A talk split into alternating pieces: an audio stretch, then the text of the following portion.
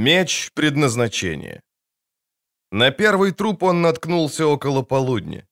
Вид убитых редко волновал ведьмака. Гораздо чаще ему доводилось глядеть на останки совершенно равнодушно. На этот раз равнодушен он не был. Пареньку было лет 15. Он лежал навзничь, широко раскинув ноги. На губах застыло что-то вроде гримасы изумления. Несмотря на это, Геральт знал, что мальчик погиб сразу, не страдал и, скорее всего, даже не знал, что умирает. Стрела попала в глаз, глубоко засев в затылочной кости. Стрела была снабжена полосатыми, покрашенными желтым, маховыми перьями фазанихи, которые торчали над метелками трав. Геральт осмотрелся и легко нашел то, что искал. Вторую стрелу, двойника первой, вонзившуюся в ствол сосны всего в шести шагах позади. Он знал, что произошло. Мальчик не понял предупреждения, услышал свист и удар стрелы о ствол, удивился и побежал не в ту сторону, куда указывала стрела, велевшая остановиться и немедленно убираться из леса. Шипящий, ядовитый и оперенный свист, короткий звон наконечника, врезающегося в дерево. «Ни шагу дальше, человек», — говорил этот свист и этот удар. «Прочь, человек! Немедленно убирайся из Брокелона!» Ты завоевал весь мир, человек. Тебя везде полным-полно. Ты всюду приносишь с собой то, что именуешь современностью, эрой изменений, что называешь прогрессом. Но нам здесь не нужен ни ты, ни твой прогресс. Нам не нужны перемены, которые ты несешь. Нам не нужно все то, что ты приносишь. Свист и удар. Прочь из Брокелона. «Прочь из Брокелона, человек», — подумал Геральт. Не имеет значения, что тебе лишь 15, и ты продираешься сквозь лес, ошалев от страха, не в состоянии отыскать дороги домой. Не имеет значения, что тебе уже 70, и надо идти за хворостом, иначе тебя за ненадобностью выгонят из халупы, не дадут есть. Не имеет значения, что тебе всего-то 6 лет, и тебя приманили цветы, голубеющие на залитой солнцем поляне. Прочь из Брокелона. Свист и удар. Раньше, еще подумал Геральт, прежде чем убить, предупреждали дважды, даже трижды. Раньше, подумал он, трогаясь в путь, раньше. Ну что ж, прогресс. Лес, казалось, не заслуживал дурной славы, которой пользовался теперь. Правда, он был чудовищно диким и труднопроходимым, но это была обычная путаница дебрей, в которых каждый просвет, каждое солнечное пятно, пробившееся сквозь кроны, и усеянные листьями ветви больших деревьев немедленно использовались десятками молодых берез, ольх и грабов, ежевикой, можжевельником и папоротником, покрывающим густыми побегами хрустящий ковер из праха, сухих веток и поросших мхом гниющих стволов самых старых деревьев, тех, что проиграли в борьбе, тех, которые дотянули до конца дней своих но чаще не молчала тяжелым, зловещим молчанием, которое, казалось бы, больше соответствовало этому месту.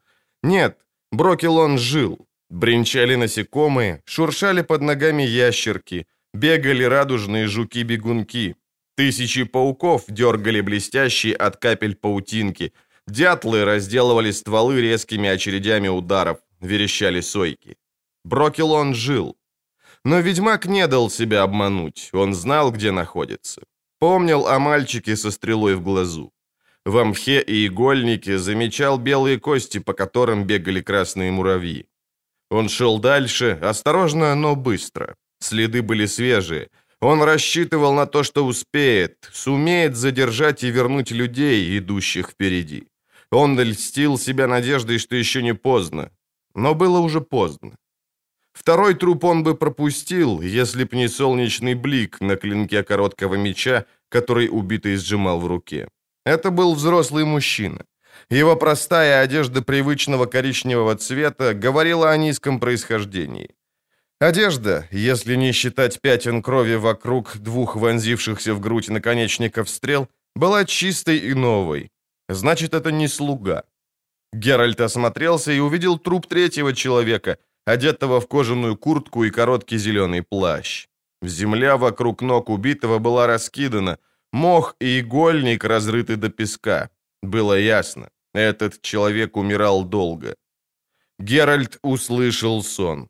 Он быстро раздвинул кусты можжевельника, увидел замаскированную глубокую яму, оставшуюся от вывороченных корней сосны. В яме на открытых корнях лежал крупный мужчина с черными вьющимися волосами и такой же бородой, контрастирующими с бледной, прямо-таки трупной белизной лица. Светлый кафтан из оленьей кожи был красным от крови.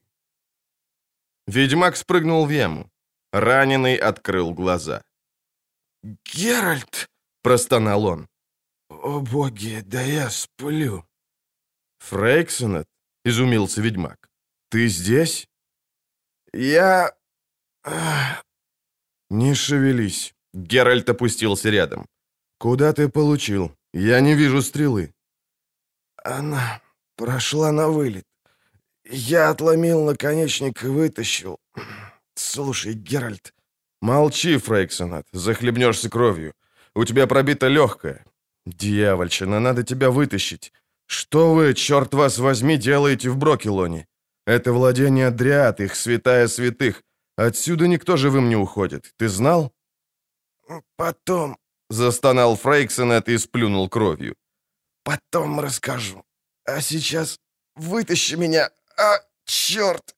Осторожней! А!» «Не справлюсь». Геральт выпрямился, осмотрелся. «Уж очень ты тяжел».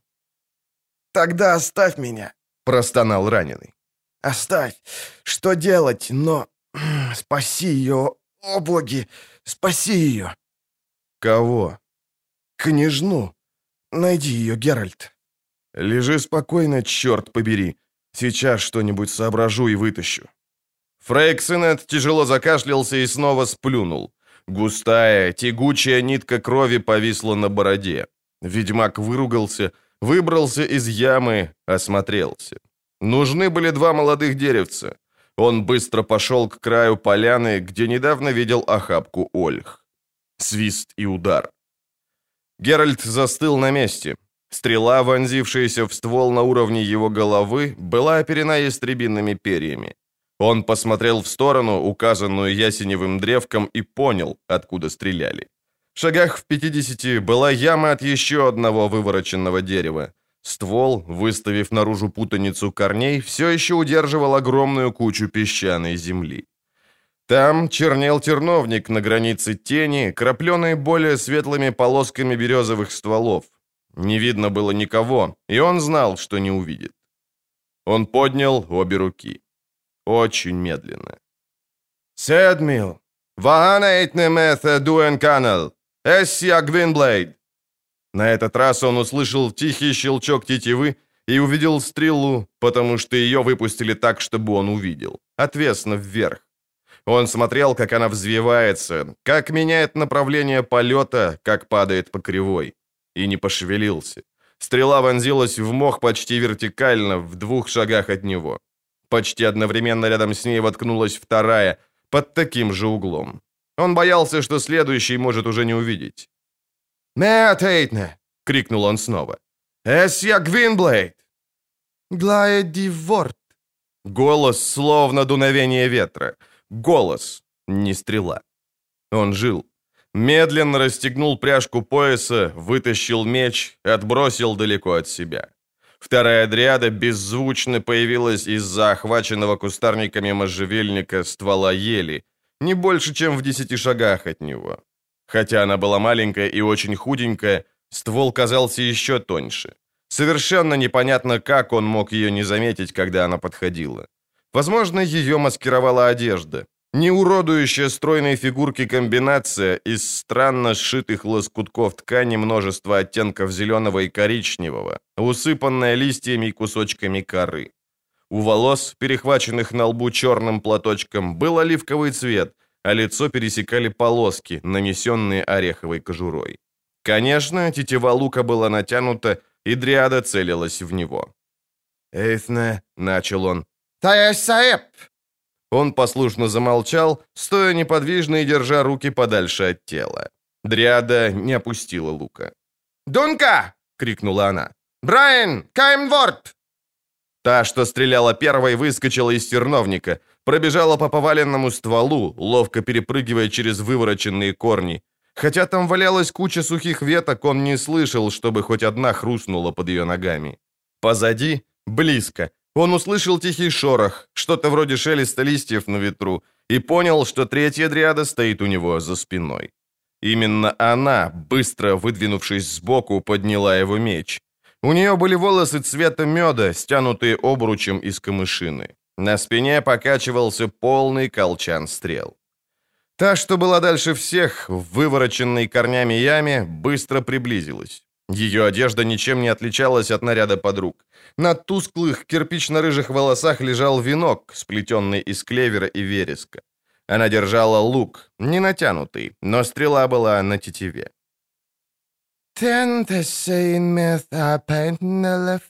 Спросила она, подойдя ближе. Голос был очень мелодичный, глаза огромные и черные. «Эс, Гвинблайт?» «Ая, эсса», — начал он, но слова бракелонского диалекта, певуче звучавшие в устах дряды, застревали у него в горле и раздражали губы.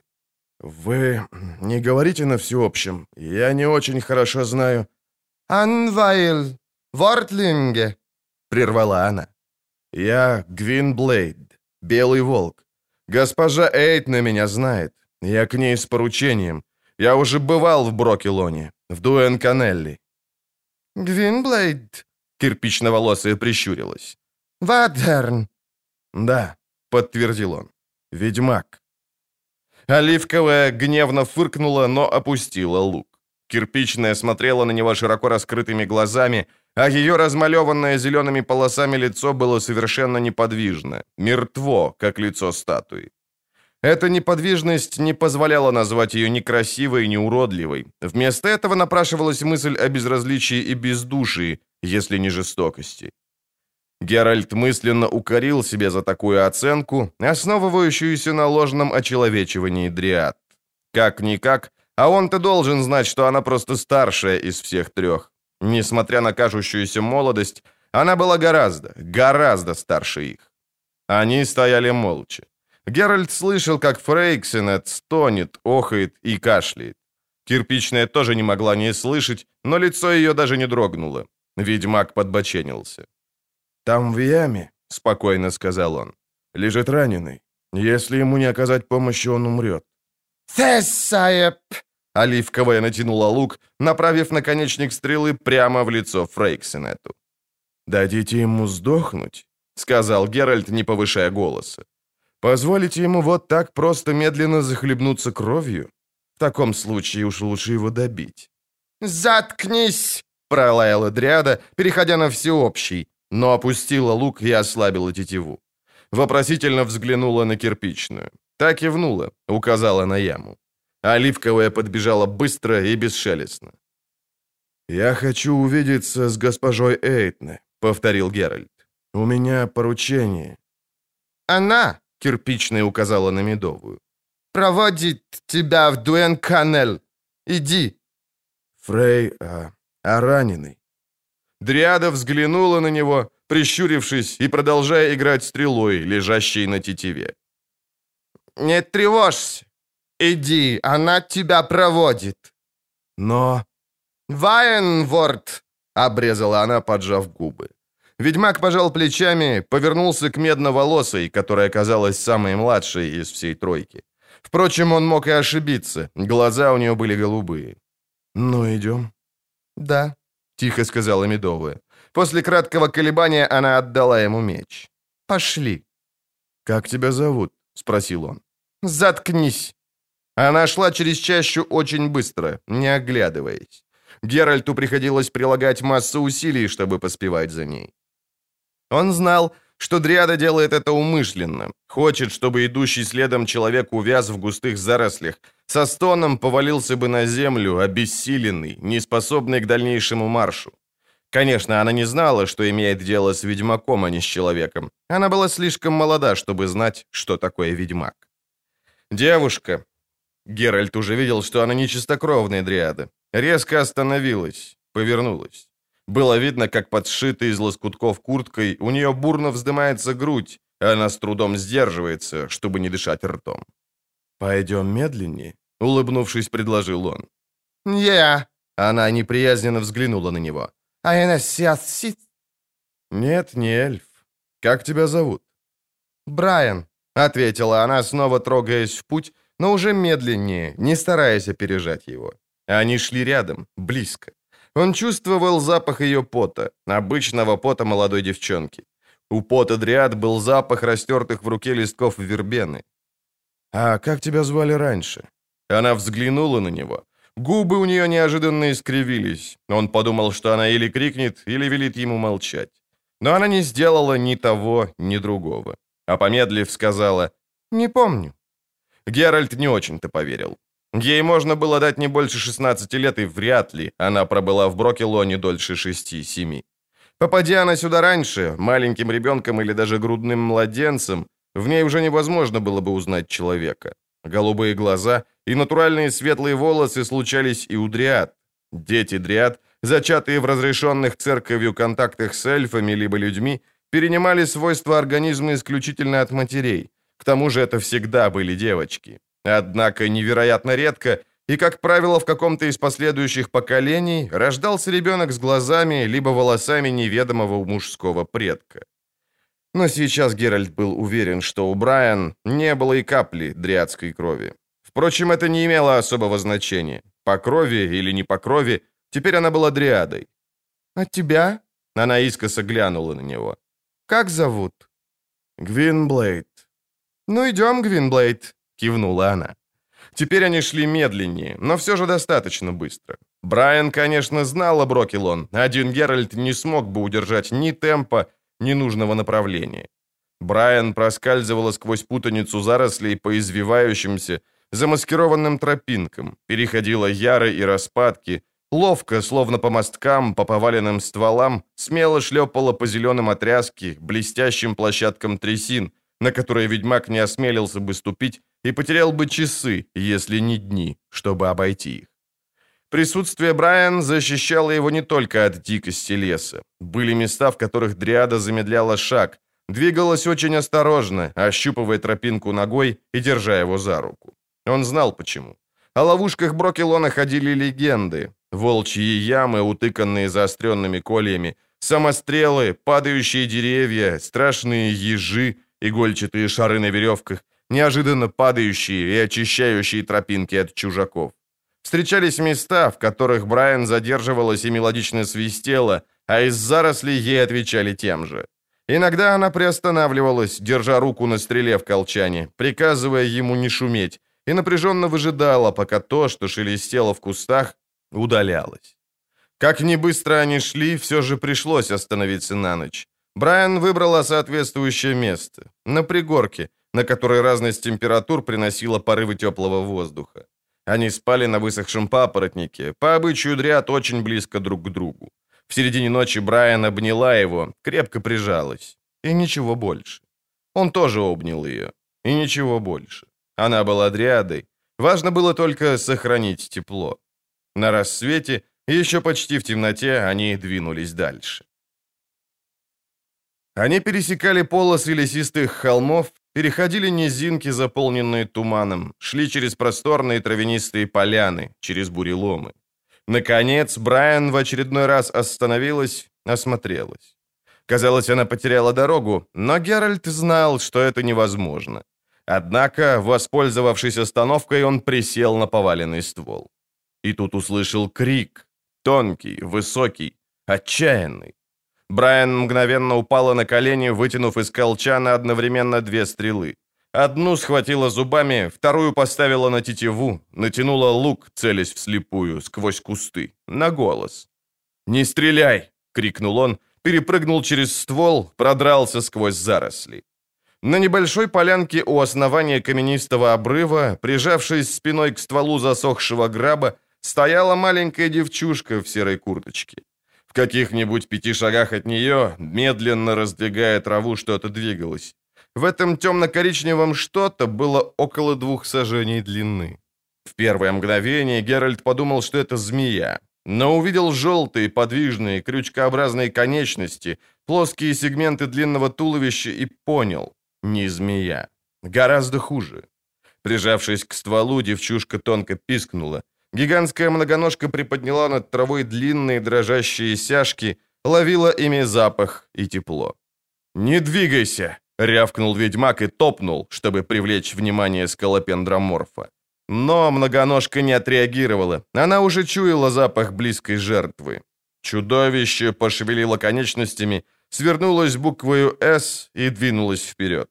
Его ярко-желтые лапы равномерно, словно весла галеры, мелькали в траве. «Угерн!» — крикнула Брайан.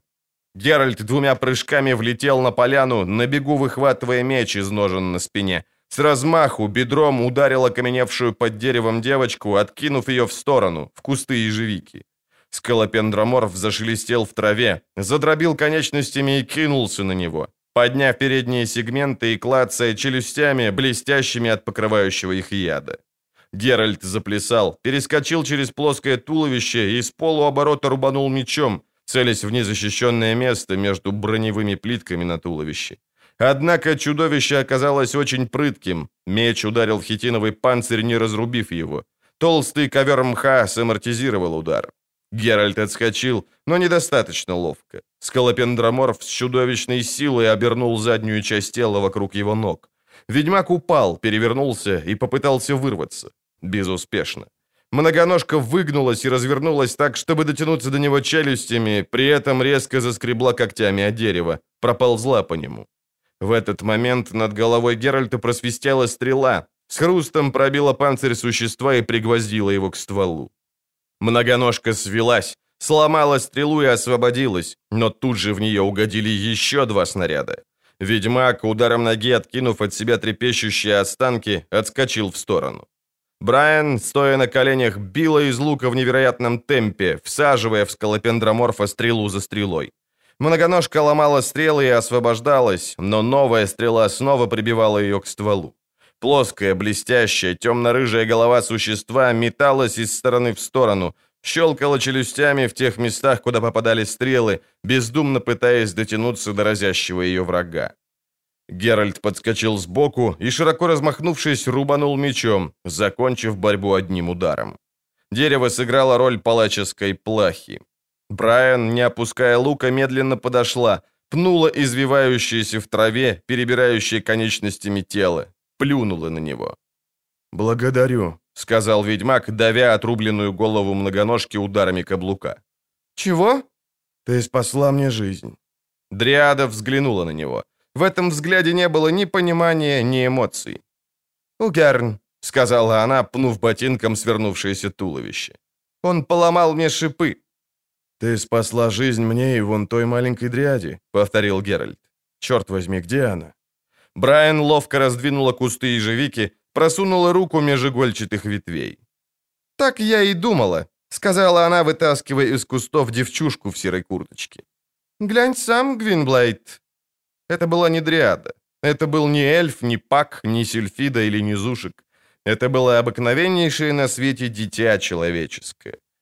Девочка, в центре Брокелона, самом наинеобычнейшем месте для самых обычнейших человеческих детенышей. У нее были светлые, мышино-серые волосы и огромные ядовито-зеленые глаза. Ей было не больше десяти лет. «Ты кто?» — спросил Геральт. «Откуда ты тут взялась?» Она не ответила. «Где-то я ее уже видел», — подумал он. «Где-то я ее уже однажды видел, ее или кого-то страшно на нее похожего». «Не бойся», — неуверенно сказал он. «А я и не боюсь», — невнятно буркнула она. У нее явно был насморк. «Сматываемся отсюда», — неожиданно проговорила Брайан, оглядываясь. «Там, где есть один Игерн, жди другого, а у меня осталось мало шипов». Девочка взглянула на нее, раскрыла рот, отерла мордашку обратной стороной ладони, размазывая пыль. «Кто ты, черт побери?» Наклонившись, повторил Геральт. «Что ты делаешь в Бро... в этом лесу? Как сюда попала?» Девочка опустила голову и шмыгнула носом. «Оглохла? Я спрашиваю, кто ты? Как тебя зовут?» «Цири!» — хлюпнула она. Геральт повернулся. Брайан, рассматривая лук, глядела на него. «Слушай, Брайан...» «Чего?» «Неужели возможно... Неужели возможно, чтобы она удрала от вас из Дуэн-Канелли?» «Чего?»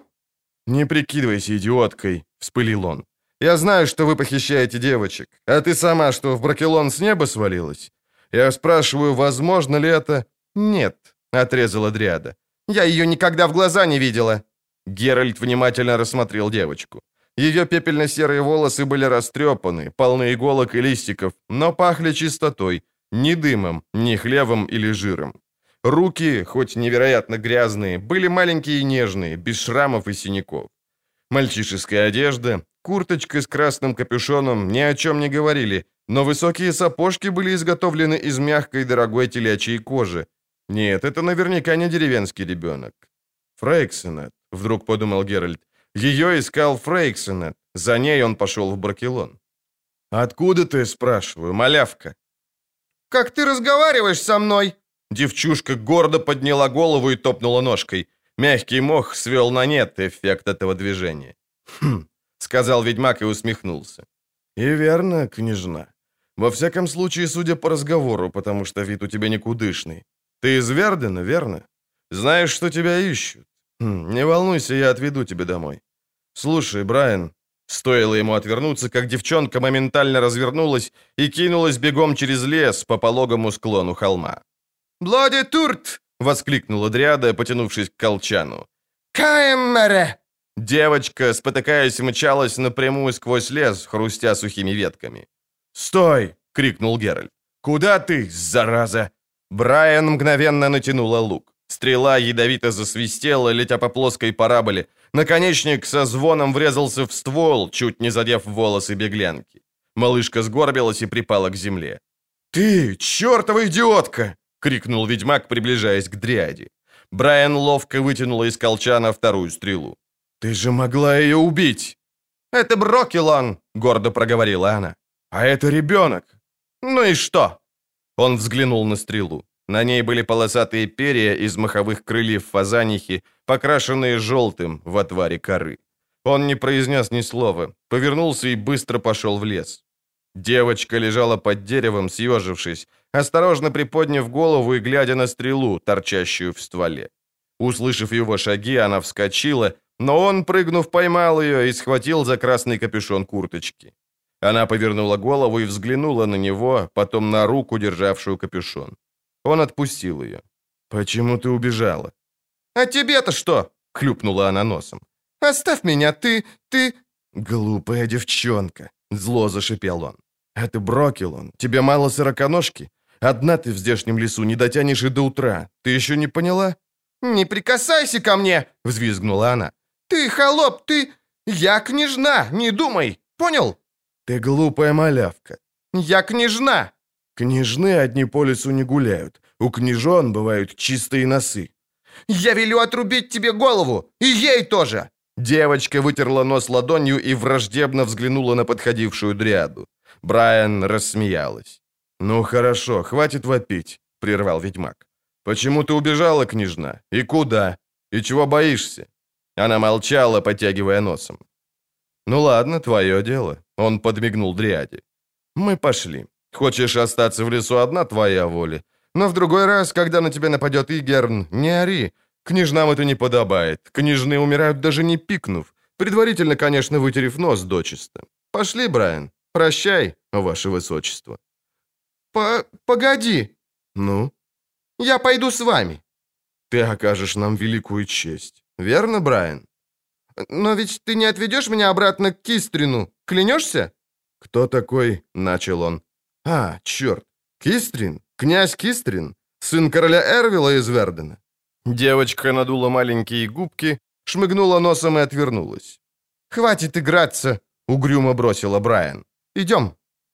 «Сейчас, сейчас!» — выпрямился ведьмак и глянул на Дриаду сверху.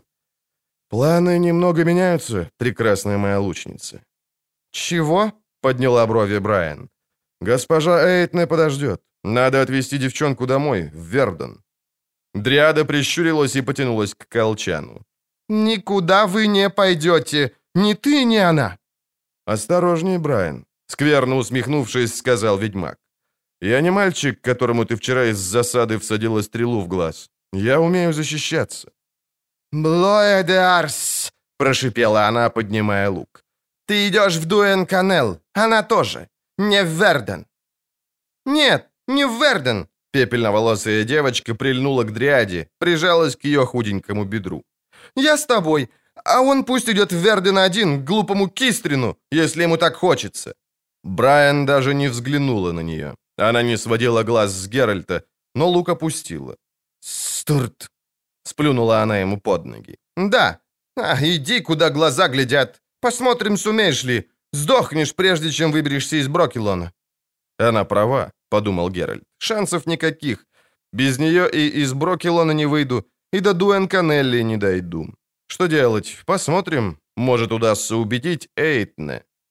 «Ну, Брайан», — проговорил он примирительно и улыбнулся. «Не злись, красавица. Хорошо, пусть будет по-твоему. Пошли вместе в Дуэн-Канель, к госпоже Эйтне». Дриада буркнула что-то себе под нос и сняла стрелу с тетивы. «Тогда пошли», — сказала она, поправляя повязку на волосах. «Очень много времени потеряли». «М-м-м», простонала девчонка, сделав шаг. «В чем дело?» «Что-то с ногой». «Погоди, Брайан. Иди, малышня, возьму на плечи». Она была тепленькая и пахла мокрым воробушком. «Как тебя зовут-то, княжна?» Запамятовал. «Цири». «А где твои владения, позволь спросить?» «Не скажу», — буркнула она. «Не скажу, и все тут». «Ну что ж, переживу. Не вертись и не чихай мне в ухо. Что ты делаешь в Брокелоне? Потерялась? Заблудилась?»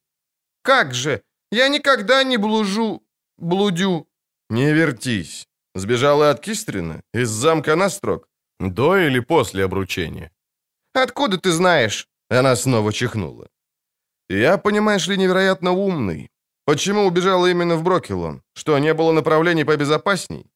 «Глупый конь понес». «Лжешь, княжна. При твоей-то фигуре ты могла забраться самое большее на кота, к тому же ласкового». «Ехал Марк, оруженосец рыцаря Воймира, а в лесу конь упал и сломал ногу, и мы потерялись». «Ты же сказала, что с тобой такого не случается». «Так ведь заблудился же он, а не я. Был туман, и мы потерялись». «Потерялись», — подумал Геральт. Бедный оруженосец рыцаря Воймира, которому выпало счастье наткнуться на Брайан и ее спутниц. Сопляк, вероятно, не знающий женщин, помогает сбежать зеленоглазой соплячке, потому что наслушался рыцарских росказней о девицах, принуждаемых к замужеству. Помогает бежать для того, чтобы пасть от крашеной стрелы дриады, вероятно, не знавшей мужчин, но уже умеющий убивать. Я спросил, ты сбежала из замка Настрок до или после обручения? «Сбежала и все тут. Тебе-то какое дело?» — проворчала Цири. «Бабушка сказала, что я должна туда поехать и познакомиться с этим Кистрином. Только познакомиться. А его отец, этот брюхатый король Эрвил. Сразу обручаться и точка. А я его не хочу, этого Кистрина. Бабушка сказала, «Так тебе противен князь Кистрин?» «Я не хочу его!» — гордо сообщила Цири, музыкально потянув носом. «Он толстый, глупый, и у него скверно пахнет изо рта. Прежде чем я туда поехала, мне показали портретик, а на портретике он толстым не был. Не хочу я такого мужа. И вообще, не хочу я никакого мужа». «Цири», — неуверенно проговорил ведьмак. «Кистрин еще ребенок, как и ты. Через несколько лет из него может получиться вполне приятный юноша. «Ну так пусть мне пришлют другой портретик через несколько лет», — фыркнула она. «И ему тоже, потому как он сказал мне, что на портрете, который ему показали, я была гораздо красивее, и признался, что любит Альвину, фрейлину двора, и хочет быть ее рыцарем. Видишь, он меня не хочет, и я его не хочу. Так зачем же обручаться?» «Цири», — проворчал ведьмак. «Он князь, ты княжна. Князья и княжны женятся именно так, а не иначе. Таков обычай. Ты говоришь, как все они. Думаешь, если я маленькая, то мне можно наврать? Я не вру. Врешь. Геральт замолчал. Брайан, шедшая впереди, оглянулась, удивленная, вероятно, тишиной. Пожав плечами, пошла дальше. «Куда мы идем?» — угрюмо спросила Цири. «Я желаю знать». Геральт молчал. «Отвечай, когда тебя спрашивают», — проговорила она грозно, подтвердив приказ громким хлюпаньем забитого в конец носа. Ты знаешь, кто? Кто на тебе сидит?» Он не отреагировал. «Отвечай, не то укушу за ухо!» — крикнула она. Ведьмаку это надоело. Он стащил девчонку с закорков и поставил на землю. «Слушай ты, сопливка», — сказал он резко, расстегивая пряжку ремня. Сейчас я положу тебя на колено, стяну трусики и всыплю по попке ремнем. Никто меня не удержит, потому что здесь не королевский двор, а я тебе не придворный и не слуга. Сразу пожалеешь, что не осталось в настроге. Поймешь, что лучше быть княжной, нежели потерявшейся в лесу соплячкой, потому что княжна, ты права, может вести себя несносно. И даже тогда княжну никто не посмеет отстегать по попке ремнем, разве что князь, лично. Цири скорчилась и несколько раз шмыгнула носом. Брайан, опершись о дерево, равнодушно глядела на них. «Ну как?» — спросил ведьмак, накручивая ремень на руку. «Будешь вести себя прилично и достойно?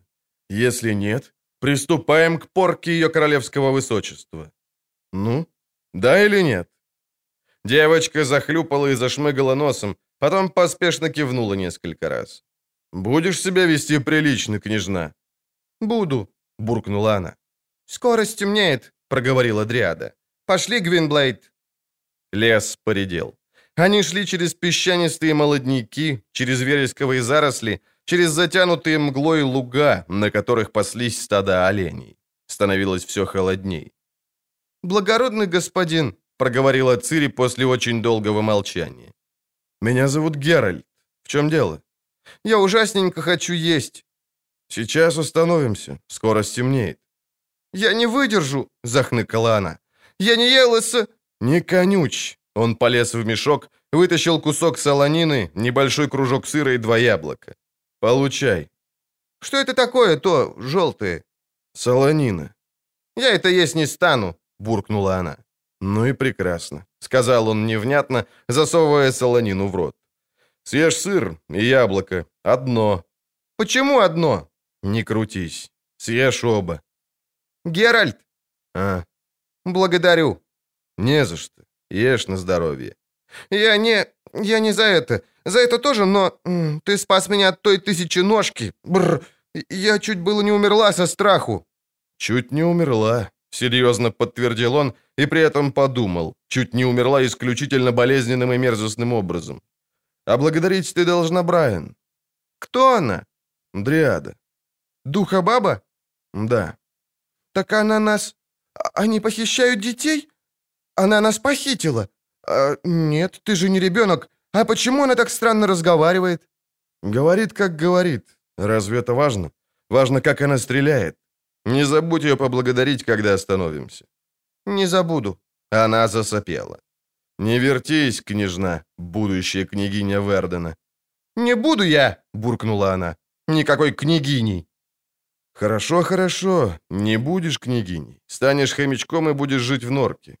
«Неправда. Ничего ты не знаешь». «Не пищи мне в ухо. И не забывай о ремне». «Я не буду княгиней. Я буду...» «Ну, кем?» «Секрет». «А, вот оно что, секрет. Прелестно». Он поднял голову. «Что случилось, Брайан?» Дриада остановилась, пожала плечами, поглядела на небо. «Я устала», — сказала она мягко. «И ты, наверное, устал тащить ее, Гвинблейд. Тут и становимся. Сейчас стемнеет». Цири». «М?» Она потянула носом, шелестя веточками, на которых лежала. «Не холодно?» «Нет», — вздохнула она. «Сегодня тепло. Вот вчера... Вчера я ужасненько замерзла. Ой-ой». «Чудно», — заметила Брайан, расслабляя ремешки длинных мягких сапожек. «Такая малышка, а так далеко в лес зашла. И мимо дозорных прошла, и через мочагу прошла, и через чищобу. Крепкая, здоровая и храбрая. Она взаправду годится. Годится нам». Геральт быстро взглянул на Дриаду, на ее блестящие в полумраке глаза. Брайан оперлась спиной о дерево, сняла повязку, рассыпала волосы движением головы. «Она вошла в Брокелон», — проговорила тихо, упреждая комментарии Геральта. «Она наша, Гвинблейд. Мы идем в Дуэн-канал». «Госпожа Эйтне решит». Кисло улыбнулся ведьмак, понимая в то же время, что Брайан права. Обидно. — подумал он, глядя на вертящуюся на зеленой постели девчонку. «Такая бойкая малышка. Где я ее уже видел? Неважно. Но обидно. Мир так велик и прекрасен, а ее миром будет всего лишь Брокелон до конца дней ее. Быть может, немногих дней. Может, только до дня, когда она упадет в папоротники под свист стрел и крики, погибнет в бессмысленной бойне за лес на стороне тех, кому суждено проиграть. Суждено. Рано или поздно. Цири. А? Где живут твои родители? У меня нет родителей. Потянула она носом. Они утонули в море, когда я была маленькой. Так, подумал он, это многое объясняет. Княжна, дитя покойной княжеской пары. Кто знает, не третья или дочь после четырех сыновей. Титул, практически значащий меньше, чем титул камергера или конюшева. Болтающиеся при дворе пепельноволосое и зеленоглазое нечто, которое надобно как можно скорее пристроить и выдать замуж. Как можно скорее, пока она не успела созреть и превратиться в маленькую женщину, грозящую скандалом, мезальянсом или инцестом, что вовсе не так уж и сложно в общей дворцовой спальне. Ее бегство не удивляло ведьмака. Он уже не раз сталкивался с княжнами и даже королевами, таскавшимися с труппами бродячих актеров и радовавшихся, что им удалось сбежать от дряхлых, но все еще жаждущих потомка королей. Он видывал принцев, предпочитавших неверную судьбу наемника, подысканной отцом хромой или рябой принцессе, застарелое или сомнительное девичество, которое должно было стать ценой союза и династического родства. Он прилег рядом с девочкой, укрыл ее курткой. «Спи-спи, сиротинушка». «Как же!» — проворчала она. «Я княжна, а никакая не эта сиротинушка. У меня есть бабушка. Моя бабушка королева. Не думай. Вот скажу, что ты хотел меня вздуть ремнем, так моя бабушка велит тебе голову отрубить. Вот увидишь тогда». «Ужасно. Цири, с милости все». «Как же, жди!» «Но ты ведь добрая девочка. Когда голову отрубают, это ужасно больно. Ну, обещай, что ничего не скажешь». «Скажу!» «Цири!» «Скажу, скажу, скажу!» «Испугался, да?» «Страшно. Знаешь, Цири, когда человеку отрубают голову, от этого можно умереть». «Смеешься?» «Как я смею?» «Сразу перестанешь смеяться. С моей бабушкой шутки плохи. Как топнет ногой, так самые храбрые воины и рыцари падают перед ней на колени. Я сама видела. А если кто непослушный, то раз — и головы нет». «Страшно. Цири?» «А?» «Пожалуй, тебе голову отрубят». «Мне?» «Угу. Ведь твоя бабушка-королева договорилась о твоем замужестве с Кистрином и послала тебя в Верден в Настрог. Ты была непослушной. Как только вернешься, раз — и нет головы».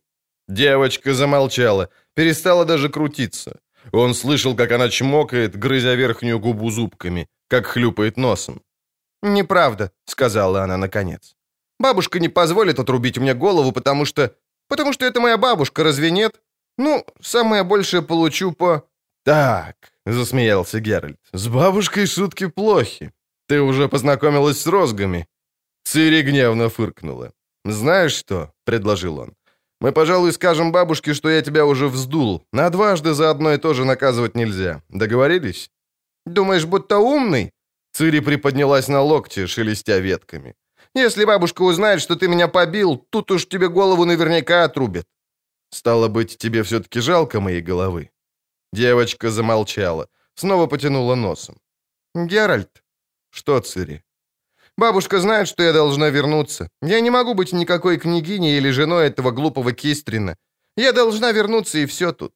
«Должна», — подумал он. «Увы, это не зависит ни от тебя, ни от твоей бабки, а только от настроения старой Эйтны и от моих способностей убеждать».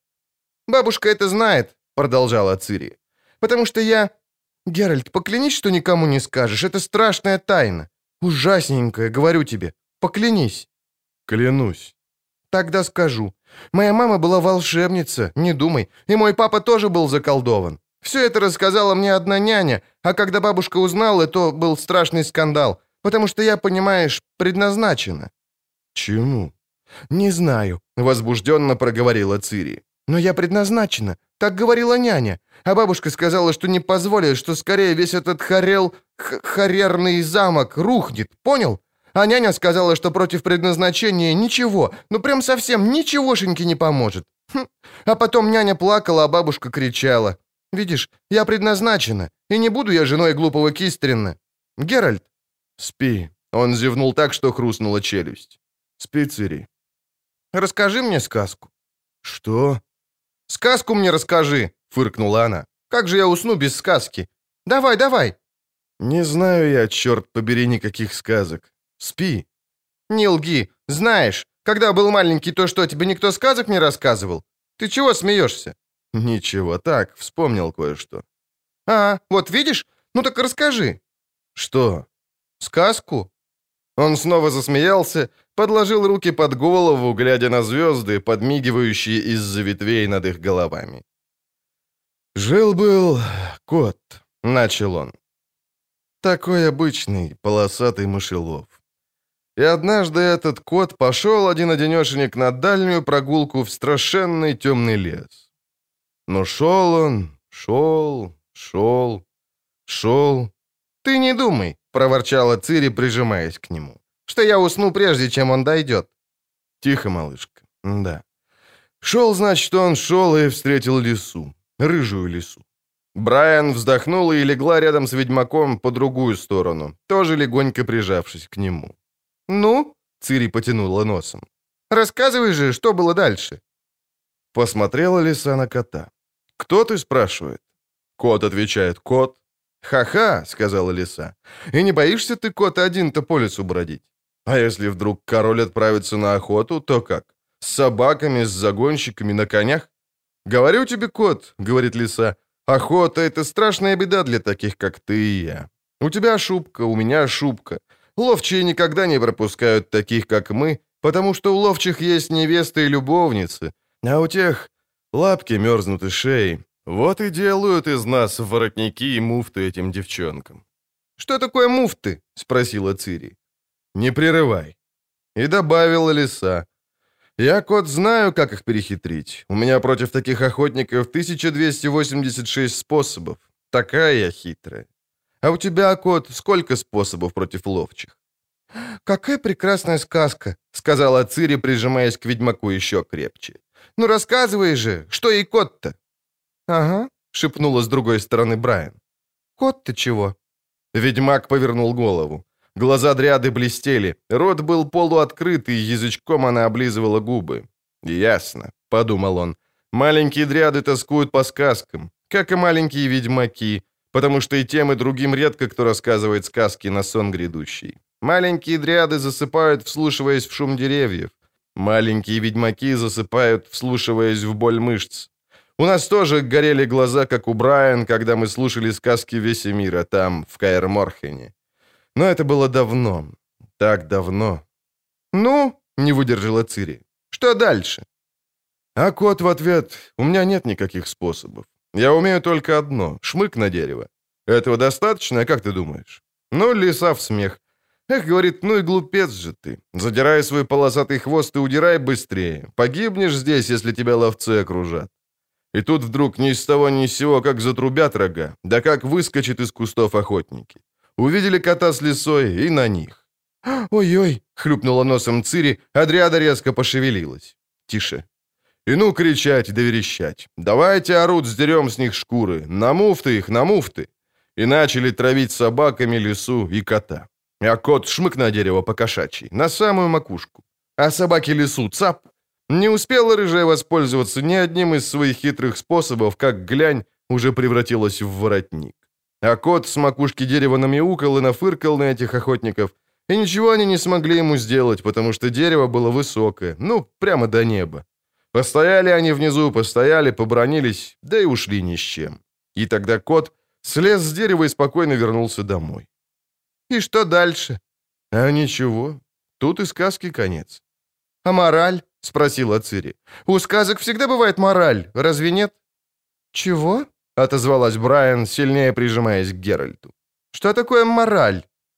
«У хорошей сказки всегда бывает мораль, а у плохой нет морали», — проговорила Цири, убежденно и при этом в который раз хлюпнула носом. «Это была хорошая», — зевнула Дриада. «Значит, у нее есть то, что должно быть. Надобно было кроха перед Игерном на дерево лезть, как тот умный котяра. Не размышлять, а сразу пш на дерево. Вот тебе и вся мораль. Выжить, не даться». Геральт тихо засмеялся. В дворцовом парке деревьев не было Цири, в Настроге. Вместо Брокелона могла бы влезть на дерево и сидеть там, на самой макушке, пока у Кистрина не прошла бы охота жениться. «Смеешься?» «Угу». «Тогда знаешь что? Не люблю тебя». «Это ужасно, Цири. Ты поразила меня в самое сердце».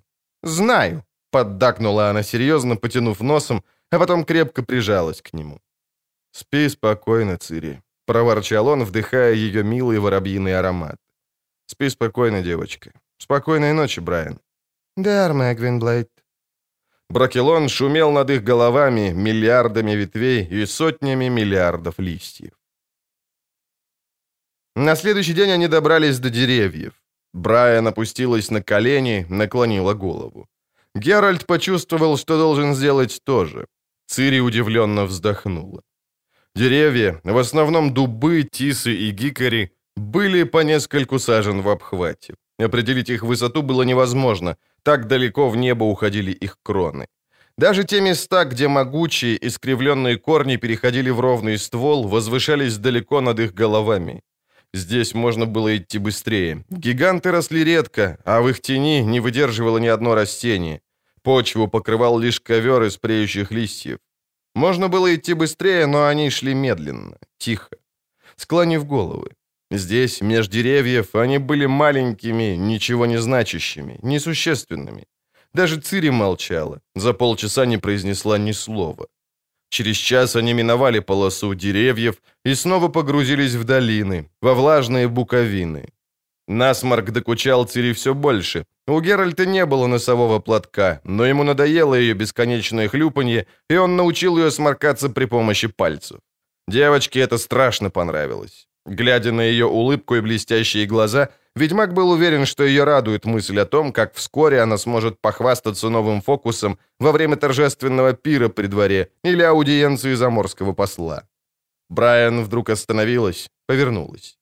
«Гвинблейд», — сказала она, снимая зеленый платок, обмотанный вокруг локтя. «Иди сюда. Я завяжу тебе глаза. Так надо». «Знаю». «Я тебя поведу. За руку». «Нет», — запротестовала Цири. «Я поведу. Брайан, можно?» «Хорошо, малышка». «Геральт?» «Да». «Что значит Гвин Блейд?» «Белый волк. Так меня называют дриады». «Осторожней, корень. Не споткнись. Тебя так называют, потому что у тебя белые волосы?» «Да. А, черт!» «Я же сказала, корень». Они шли. Медленно. Под ногами было скользко от опавших листьев. Он почувствовал на лице тепло. Свет солнца пробился сквозь прикрывающий глаза платок.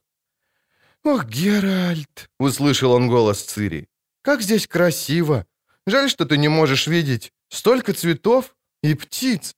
Слышишь, как поют? О, сколько же их здесь! Множество! О, и белочки! Осторожнее, сейчас будем переходить речку по каменному мостику. Не упади в воду. О, сколько тут рыбок! Полным-полно! Знаешь, они плавают в воде! А сколько зверушек! Ой-ой! Наверное, нигде столько нет!» «Нигде», — проворчал он. «Здесь Брокелон». «Что?» «Брокелон. Последнее пристанище». «Не понимаю». «Никто не понимает. Никто не хочет понять». «Сними платок, Гвинблейд. Теперь можно. Мы на месте». Брайан стояла по колено в густом покрове тумана. «Дуэн Канел», — показала она рукой. Дуэн Канель. Место дуба, сердце Брокелона. Геральт уже дважды бывал здесь, но никому не рассказывал, никто бы не поверил. Котловина, замкнутая кронами огромных зеленых деревьев, купающиеся в тумане и испарениях, истекающих из земли, от скал, из горячих источников. Котловина. Медальон на шее слегка дрогнул. Котловина, купающаяся в тумане. Дуэн-канал. Сердце Брокелона. Брайан подняла голову, поправила колчан на спине. «Пойдем. Дай ручку, Кроха». Вначале котловина казалась вымершей, покинутой, но вскоре раздался громкий модулированный свист, и по едва заметным ступеням из трутовиков, спирально охватывающих ближайший ствол, ловко спустилась стройная темноволосая дриада, одетая, как все, в пятнистую маскирующую одежду. «Сяд, Брайан. Сяд, Сируса. «Ван Ворнес Эйнтнеа?» «Не нафдер», — ответила темноволосая, рассматривая ведьмака глазами с поволокой. «Эссайенс Сith?» Она улыбнулась, блеснув белыми зубками. Она была необычайно красива, даже по человеческим меркам. Геральт почувствовал себя неуверенно и глуповато, сознавая, что Дриада без стеснения оценивает его. «Не», — покачала головой Брайан. «Эсвадхерн, Гвинблейд, а вайн мес эйнсне ва ас». «Гвинблейд?» Красивая дряда скривила губы. «Блойде карме, айн кайн ведворт. Тесфойле». Брайан захохотала. «В чем дело?» — спросил ведьмак, начиная злиться. «Ничего», — снова хохотнула Брайан. «Ничего, пошли». «О!» — воскликнула Цири. «Взгляни, Геральт, какие смешные домики!» В глубине котловины начиналась настоящая Дуэн-Канель. Смешные домики, формой напоминающие огромные шары-омелы, на различной высоте облепляли стволы и ветви деревьев. Как над самой землей, так и высоко, и даже очень высоко, под самыми кронами. Геральт заметил несколько более крупных наземных сооружений, шалашей из переплетенных, все еще покрытых листьями ветвей. Он видел движение внутри помещений, но наружу дряды почти не показывались. Их было значительно меньше, чем во время его первого посещения. «Геральт», — шепнула Цири, — «эти домики живут, у них есть листочки». «Они из живого дерева», — кивнул ведьмак. «Именно так живут дриады, так строят свои дома. Ни одна дриада никогда не причинит боли дереву топором или пилой. Они любят деревья, но умеют делать так, что ветки растут, образуя домики. «Чудесно! Я хотела бы иметь такой домик в нашем парке». Брайан задержалась около одного из шалашей покрупнее. «Войди, Гвинблейд. Здесь подождешь госпожу Эйтне. Вафайл, кроха». «Что?» Она попрощалась, сказала «до свидания». «А, до свидания, Брайан». Они вошли. Внутри дома все перемигивалось, как в калейдоскопе, от солнечных пятен, протиснувшихся сквозь крышу. «Геральт!» Фрейксонет. Жив, чтоб мне провалиться. Раненый сверкнул зубами, приподнимаясь на постели из лапника.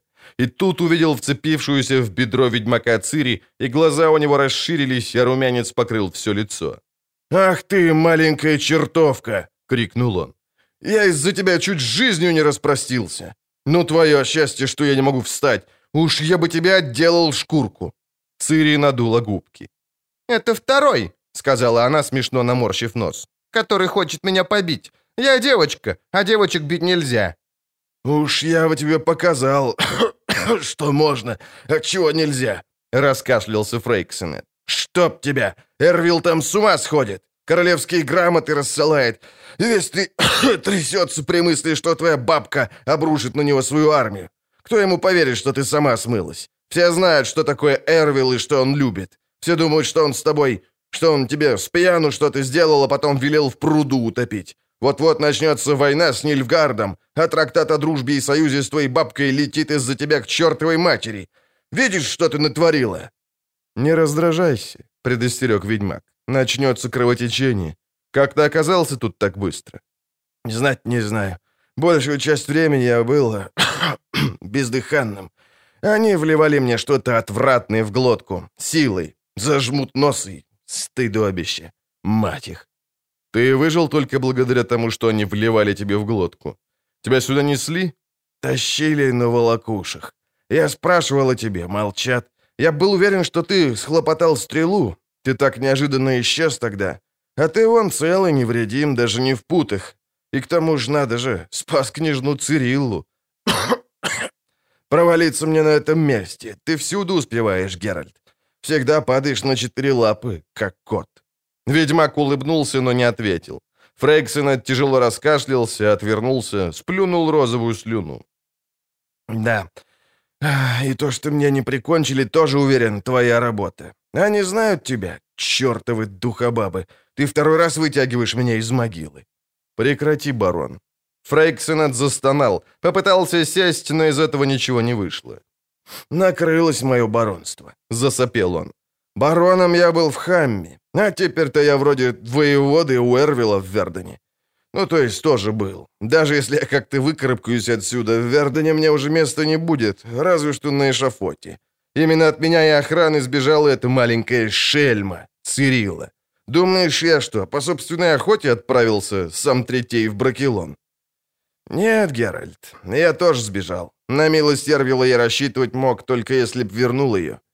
Ну и наткнулись мы на треклятых духобаб или баба-дух, хрен знает, как и называть.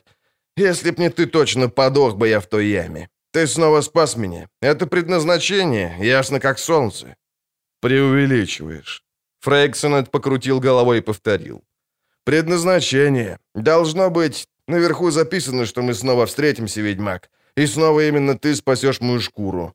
Я помню, об этом поговаривали в Хамме, после того, как ты снял тогда с меня тамошний птичий наговор». «Случайность», — холодно сказал Геральт. «Случайность, Фрейксонет». «Какая там случайность? Черт, ведь если бы не ты, я до сих пор ходил бы, наверное, в бакланах». «Ты был бакланом?» — возбужденно крикнула Цири. «Настоящим бакланом? Птицей с клювом и перьями?» «Был», — осклабился барон. «Заколдовала меня одна девка, мать ее, из мести». «Наверное, ты не дал ей меха», — заметила Цири, сморчив нос. «На эту, ну, муфту». «Была другая причина», — слегка покраснел Фрейксенет и грозно зыркнул на девочку. «А тебе-то какое дело, ты малышня?» Цири состроила обиженную мину и отвернулась. «Так», — откашлялся Фрейксенет, — «на чем я? М -м, на том, как ты расколдовал меня в хамме. Если бы не ты, Геральт, остался бы я бакланом до конца дней своих. Летал бы вокруг озера и обрывал ветки, льстя себе надеждой, что меня спасет фуфайка из крапивного лыка, которую выткала моя сестренция с упорством, достойным лучшего применения. Черт, как вспомню ту фуфайку, так сразу охота кого-нибудь треснуть. Эта идиотка... «Не надо так», — усмехнулся ведьмак. «У нее были самые лучшие намерения. Просто ее неверно проинформировали. Вот тебе и все. О снятии заклятий кружит масса бессмысленных мифов. Тебе еще повезло, Фрей. Она могла велеть тебе нырнуть в кипящее молоко. Слышал я о таком случае. Одежда в виде фуфайки из крапивы не очень помогает, хотя, с другой стороны, мало вредит здоровью. Ну, может и правда. Может, я слишком много требую от нее. Элиза всегда была недалекой. С детства глупой и красивой. Действительно, чудный материал на жену какого-нибудь короля. «Что такое чудный материал?» — спросила Цири. «И почему на жену?» «Не лезь, шпань, я же сказал». «Да, Геральт, повезло мне, что ты тогда объявился в Хамме, и что зятюшка-король согласился потратить парочку-другую дукатов, которых ты затребовал за то, чтобы проклятие снять». «Знаешь, Фрей», — сказал Геральт, еще шире улыбаясь, Весть об этом разошлась широко. Истинная версия? Не совсем. Во-первых, тебе добавили десяток братьев. Надо же. Стало быть, с Элизой вместе нас было 12 душ. Ну и идиотизм. Моя мамуля не была крольчихой. Это не все. Решили, что баклан мало романтичен. Оно и верно. Ничего в этом нет романтичного. Барон поморщился, ощупывая грудь, обвязанную лыком и кусками бересты. «Так во что я был заколдован, если верить россказням?» «В лебеде, то есть в лебедей, потому как вас было 11 штук, не забывай». «А чем, черт побери, лебедь романтичнее баклана?» «Не знаю». «Я тоже не знаю, но могу поспорить, что в рассказе именно Элиза сняла с меня чары при помощи ее жуткого мешка из крапивы». «Выиграл», а что с Элизой? У нее, бедняжки, чехотка. Долго не протянет. Печально. Печально, равнодушно подтвердил Фрейксенет, глядя в сторону. Вернемся к чарам. Геральт оперся спиной о стену из переплетенных пружинищих ветвей. Рецидивов не бывает? Перья не растут? Слава богам, нет, вздохнул экс-барон. Все в порядке. Единственное, что у меня осталось от тех времен, так это любовь к рыбе. Нет для меня, Геральт, и лучшей жратвы, чем рыба. Иногда на заре отправляюсь к рыбакам на пристань. И пока они отыщут для меня что-нибудь благородное, я хапну одну-две горстки уклеек прямо из садка. Парочку пескарей, ельца или головля. Шик, не жратва. «Он был бакланом», — медленно проговорила Цири, глядя на Геральта. «А ты его расколдовал. Ты умеешь колдовать?» «Ну, ясно же», — сказал Фрейксенет. «Умеет. Какой ведьмак не умеет? Ведь... ведьмак? Ты не знала, что это ведьмак? Великий Геральт из Ривии? Хотя, верно. Откуда тебе такой малышке знать, кто такой ведьмак? Теперь не то, что прежде. Теперь ведьмаков мало, почти и не осталось. Вероятно, ты никогда в жизни не видела ведьмаков. Цири медленно покачала головой, не спуская с Геральта глаз. «Ведьмак, девочка, это...» Фрейксон это осекся и побледнел, видя входящую в шалаш Брайан. «Нет-нет, не хочу. Не дам ничего себе вливать в горло никогда, никогда больше! Геральт, скажи ей!» «Успокойся». Брайан не удостоила Фрейксенета даже мимолетным взглядом. Сразу подошла к Цири, сидевшей на корточках рядом с ведьмаком. «Пошли», — сказала она. «Пошли, малышня». «Куда?» — скривилась Цири. «Не пойду, я хочу с Геральтом». «Иди», — через силу улыбнулся ведьмак. «Поиграешь с Брайан и молодыми дриадами. Они покажут тебе Дуэн Канель». «Она не завязывала мне глаза», — очень медленно проговорила Цири. «Когда мы сюда шли, она не завязала мне глаза. Тебе завязала, чтобы ты не мог сюда больше попасть, когда уйдешь. Это значит...» Геральт взглянул на Брайан. Дриада пожала плечами, потом обняла и прижала к себе девочку. «Это значит...» — голос Цири вдруг сломался. «Это значит, что я отсюда не уйду, да?» «Никому не уйти от предназначения». Все повернули головы при звуке этого голоса. Тихого, но звучного, твердого, решительного. Голоса, требующего послушания, не признающего возражений. Брайан поклонилась. Геральт опустился на одно колено. «Госпожа Эйтне». Повелительница Брокелона была одета в просторное, легкое, светло-зеленое платье. Как большинство дриад, она была невысока и худощава, но гордо посаженная голова, лицо с серьезными резкими чертами и решительный рот, казалось, сделали ее выше и значительнее. Ее волосы и глаза были цвета расплавленного серебра. Она вошла в шалаш в сопровождении двух молодых дриад, вооруженных луками. Молча кивнула Брайан, и та тут же схватила Цири за руку и потянула к выходу, низко наклонив голову. Цири шагала напряженно и неловко, бледная, онемевшая. Когда она проходила мимо Эйтне, среброволосая дриада быстрым движением взяла ее за подбородок, приподняла, долго глядела девочке в глаза. Геральт видел, что Цири дрожит. «Иди», — наконец сказала Эйтне.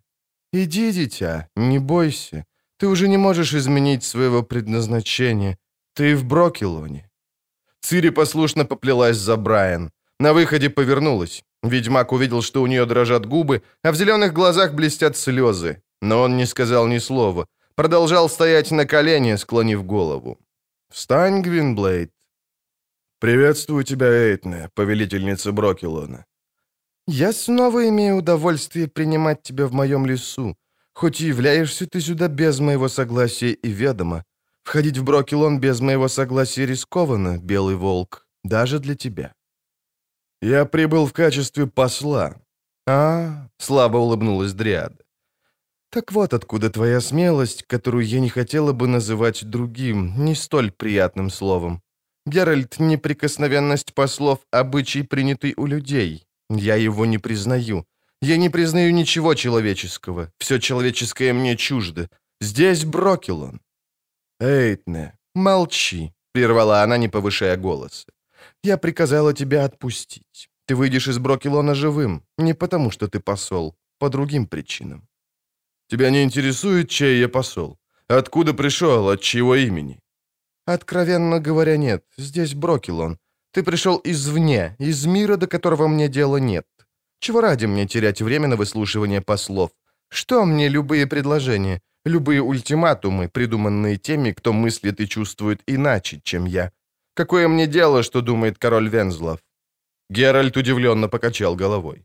«Откуда ты знаешь, что я пришел от Вензлова?» «Это же ясно», — усмехнулась Дриада. «Эккихард слишком глуп. Эрвил и Вираксас чересчур сильно меня ненавидят. Владения других с Бракелоном не соприкасаются». «Ты многое знаешь о том, что происходит вне Брокелона, Эйдне?» «Я знаю очень много, Белый Волк. Это привилегия моего возраста. Теперь же, если позволишь, я хотела бы завершить одно дело. Тот мужчина с внешностью медведя». Дриада перестала улыбаться и взглянула на Фрейксенета. «Твой друг?» «Мы знакомы. Когда-то я его расколдовал».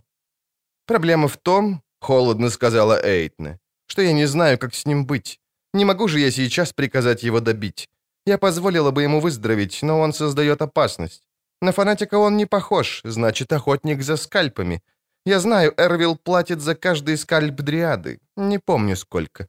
Впрочем, цена возрастает пропорционально падению ценности денег. Ошибаешься, он не ловец скальпов. Зачем же полез в Брокелон? Искать девочку, которую поручили его присмотру. Он рисковал жизнью, чтобы отыскать ее. «Очень глупо», — холодно бросила Эйтна. «Это даже трудно назвать риском. Он шел на верную смерть и жив только благодаря лошадиному здоровью и выносливости. Что же до ребенка, то она уцелела случайно. Мои девочки не стреляли, так как думали, что это пак или лепрекон. Она снова взглянула на Фрейксенета, и Геральту показалось, что ее губы как бы помягчели. «Ну хорошо. Отметим как-нибудь этот день». Она подошла к подстилке из лапника. Сопровождавшие ее дриады приблизились тоже. Фрейксенет побледнел и съежился, хоть и не стал от этого меньше. Эйтне долго смотрела на него, слегка щуря глаза. «У тебя дети есть?» — спросила она наконец. «Я с тобой говорю, дубина».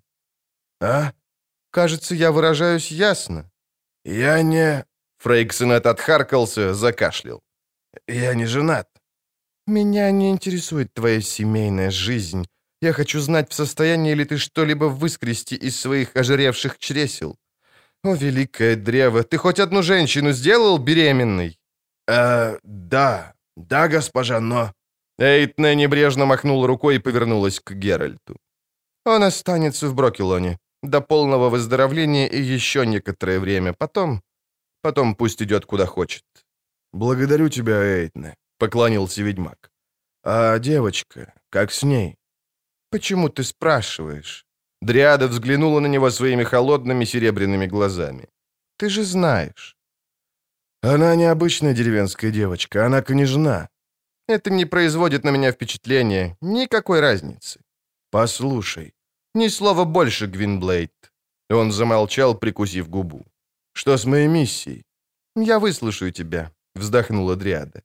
«Нет, не из любопытства. Просто ради того, чтобы ты мог явиться к Вензлаву и получить плату, которую он тебе, вероятно, обещал за то, что ты доберешься до меня. Но не сейчас. Сейчас я буду занята. Придешь вечером к моему дереву».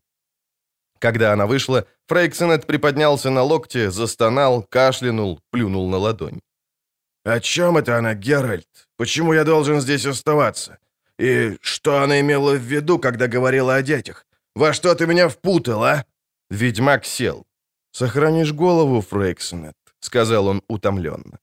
«Станешь одним из немногих, которые выбрались отсюда живыми, по крайней мере, за последнее время. И станешь отцом маленькой дриады, может, нескольких». «Чего? Стать племенным производителем?» «Называй как хочешь, выбор у тебя ограниченный». «Понимаю», — буркнул барон и сладострастно улыбнулся. «Ну что ж, Видывал я пленных, работающих на рудниках и копающих каналы. Из двух зол предпочитаю, лишь бы сил достало, их тут немало. Перестань глупо лыбиться, поморщился Геральт.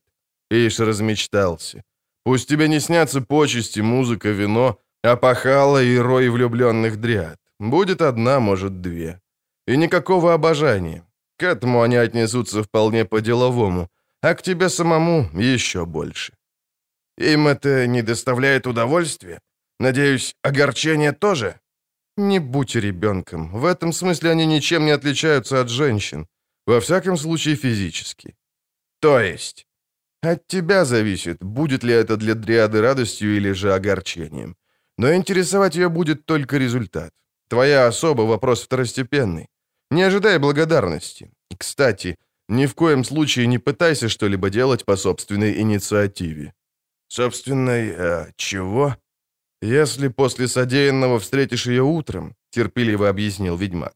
«Поклонись, но, черт побери, без улыбочек или подмигиваний.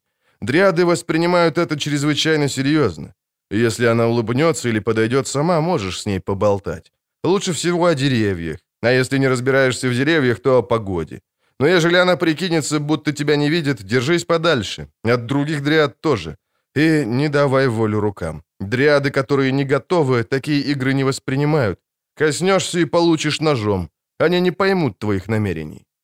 «А ты, гляжу, в курсе их брачных обычаев», — усмехнулся Фрейксенет. «Случалось?»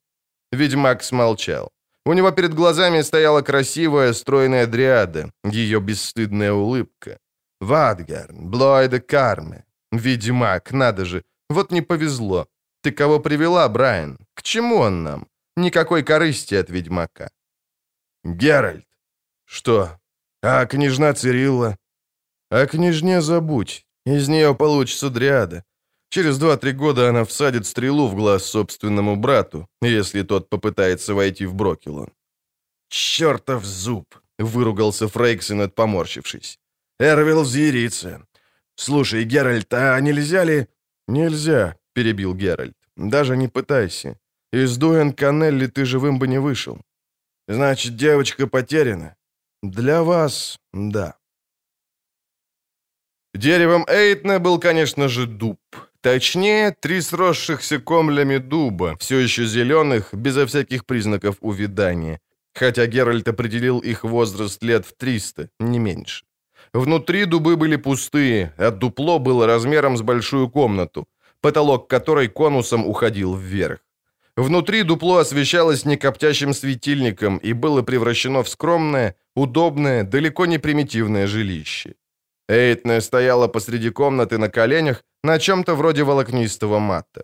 Перед ней, прямая и неподвижная, словно окаменевшая, сидела на подогнутых ногах Цири, умытая и вылеченная от насморка, широко раскрывшая огромные зеленые глаза. Ведьмак обратил внимание и на то, что ее личико теперь, когда с него сошла грязь и сбежала гримаса зловредного дьяволенка, оказалось довольно приятным. Эйтне медленно и заботливо расчесывала длинные волосы девочки. «Входи, Гвинблейд, присаживайся».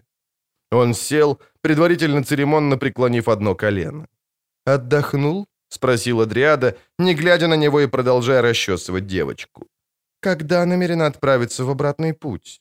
Как насчет завтрашнего утра?» «Как прикажешь», — холодно ответил он. «Достаточно одного твоего слова, повелительница Бракелона, и я перестану раздражать тебя своим присутствием в Дуэн-Канелли». «Геральт». Эйт намедленно повернула голову. «Не пойми меня превратно. Я тебя знаю и уважаю. Знаю, что ты ни разу не обидел ни дриады, ни русалки, ни сельфиды или нимфы. Совсем наоборот. Тебе случалось вставать на их защиту, спасать им жизнь. Но это ничего не меняет. Нас разделяет слишком многое. Мы принадлежим разным мирам. Я не хочу и не могу делать исключений. Ни для кого. Я не стану спрашивать, понимаешь ли ты, поскольку знаю, что понимаешь. Я спрашиваю, одобряешь ли ты такое положение. А что это изменит? Ничего, но я хочу знать. Одобряю. А как с ней, с Цири? Она тоже принадлежит иному миру? Цири испуганно взглянула на него, потом подняла глаза на Дриаду. Эйтне улыбнулась. «Теперь уже ненадолго». «Прошу тебя, Эйтне, подумай». «О чем?» «Отдай ее мне, пусть вернется, в мир, которому принадлежит». «Нет, белый волк». Дриада снова погрузила гребень в пепельные волосы девочки. «Не отдам. Кто-кто, а ты-то должен это понять». «Я?» «Ты.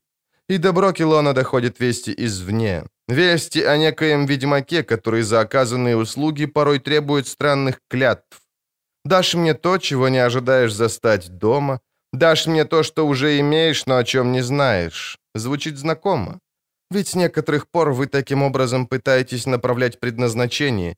Ищете мальчиков, которым судьбой показано стать вашими преемниками. Хотите спасти себя от вымирания и забвения, от небытия. Почему же ты удивляешься мне? Я забочусь о судьбе Дриад. Думаю, это справедливо. За каждую убитую людьми Дриаду одна ваша девочка. Задержав ее, ты вызовешь враждебность и стремление отомстить Эйтна. Всколыхнешь застарелую ненависть. В человеческой ненависти для меня нет ничего нового, ничего, Геральт. Я не отдам ее. Тем более, что она здоровый ребенок. Последнее время такое случается нечасто. Нечасто? Дриада уставилась на него своими огромными серебристыми глазами. «Мне подбрасывают больных девочек. Дифтерия, скарлатина, крупозное воспаление легких, в последнее время даже оспа. Думают, если у нас нет иммунитета, то эпидемия нас уничтожит или хотя бы уменьшит нашу численность. Разочаруй их, Геральт. У нас есть кое-что посерьезнее иммунитета. Брокелон заботится о своих детях». Она замолчала, наклонилась и осторожно расчесала прядку спутавшихся волос Цири, помогая себе другой рукой. «Могу я», — откашлялся ведьмак, — «выполнить поручение, с которым меня прислал король Вензлов?» «А стоит ли тратить время? — подняла голову Эйтна. «Зачем утруждать себя? Я и без того прекрасно знаю, чего хочет король Вензлов. Вовсе не надо быть пророком. Он хочет, чтобы я отдала Брокелон, вероятно, по самую речку Вду, которую, как известно, он считает, или же хочет считать естественной межой между Брюгге и Верденом. Взамен, думаю, он пожертвует мне анклав, маленький и дикий закоулок леса, и, вероятно, гарантирует своим королевским словом и королевской опекой, что этот маленький и дикий закоулок, этот кусочек пущи, будет принадлежать мне во веки веков, и никто не осмелится там беспокоить дриад. Пообещает, что там дриады смогут жить в покое. Так, Геральт? Вензлов хочет покончить с тянущейся два столетия войной за Брокелон. И чтобы с ней покончить, дриады должны будут отдать то, за что борются и гибнут 200 лет. Как просто отдать. Отдать Брокелон. Геральт молчал. Ему нечего было возразить. Дриада усмехнулась. Именно так звучит королевское послание, Гвинблейд. А может, оно просто напрямую говорит «не задирай носа, лесное чудище, бестия из пущи, реликт прошлого, а послушай, чего желаем мы, король Вензлов.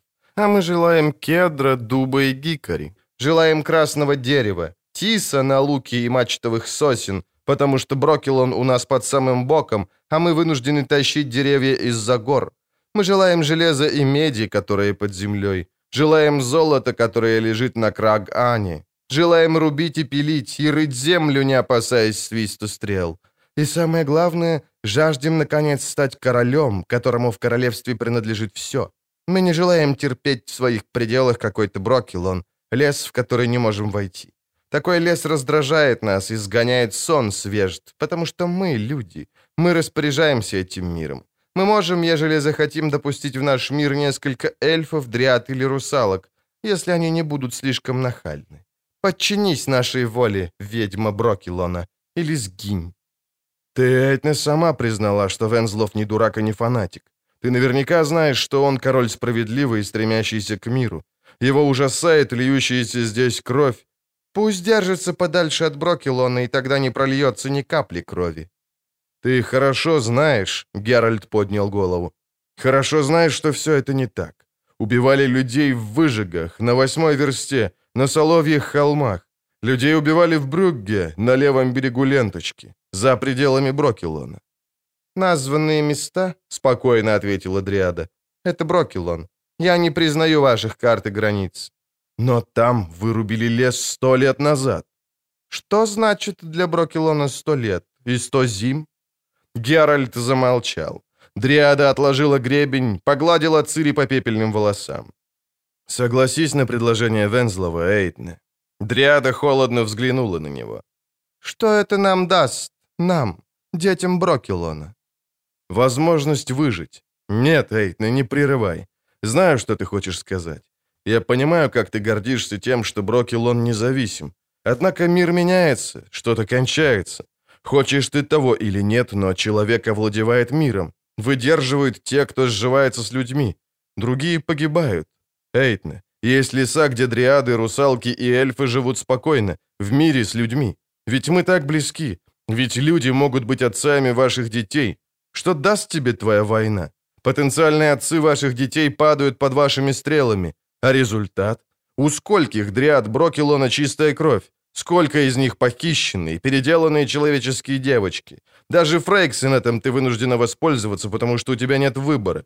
Что-то маловато я вижу здесь маленьких дриад, Эйтна. Вижу только ее, человеческую девочку, испуганную и отупевшую от наркотиков, парализованную страхом.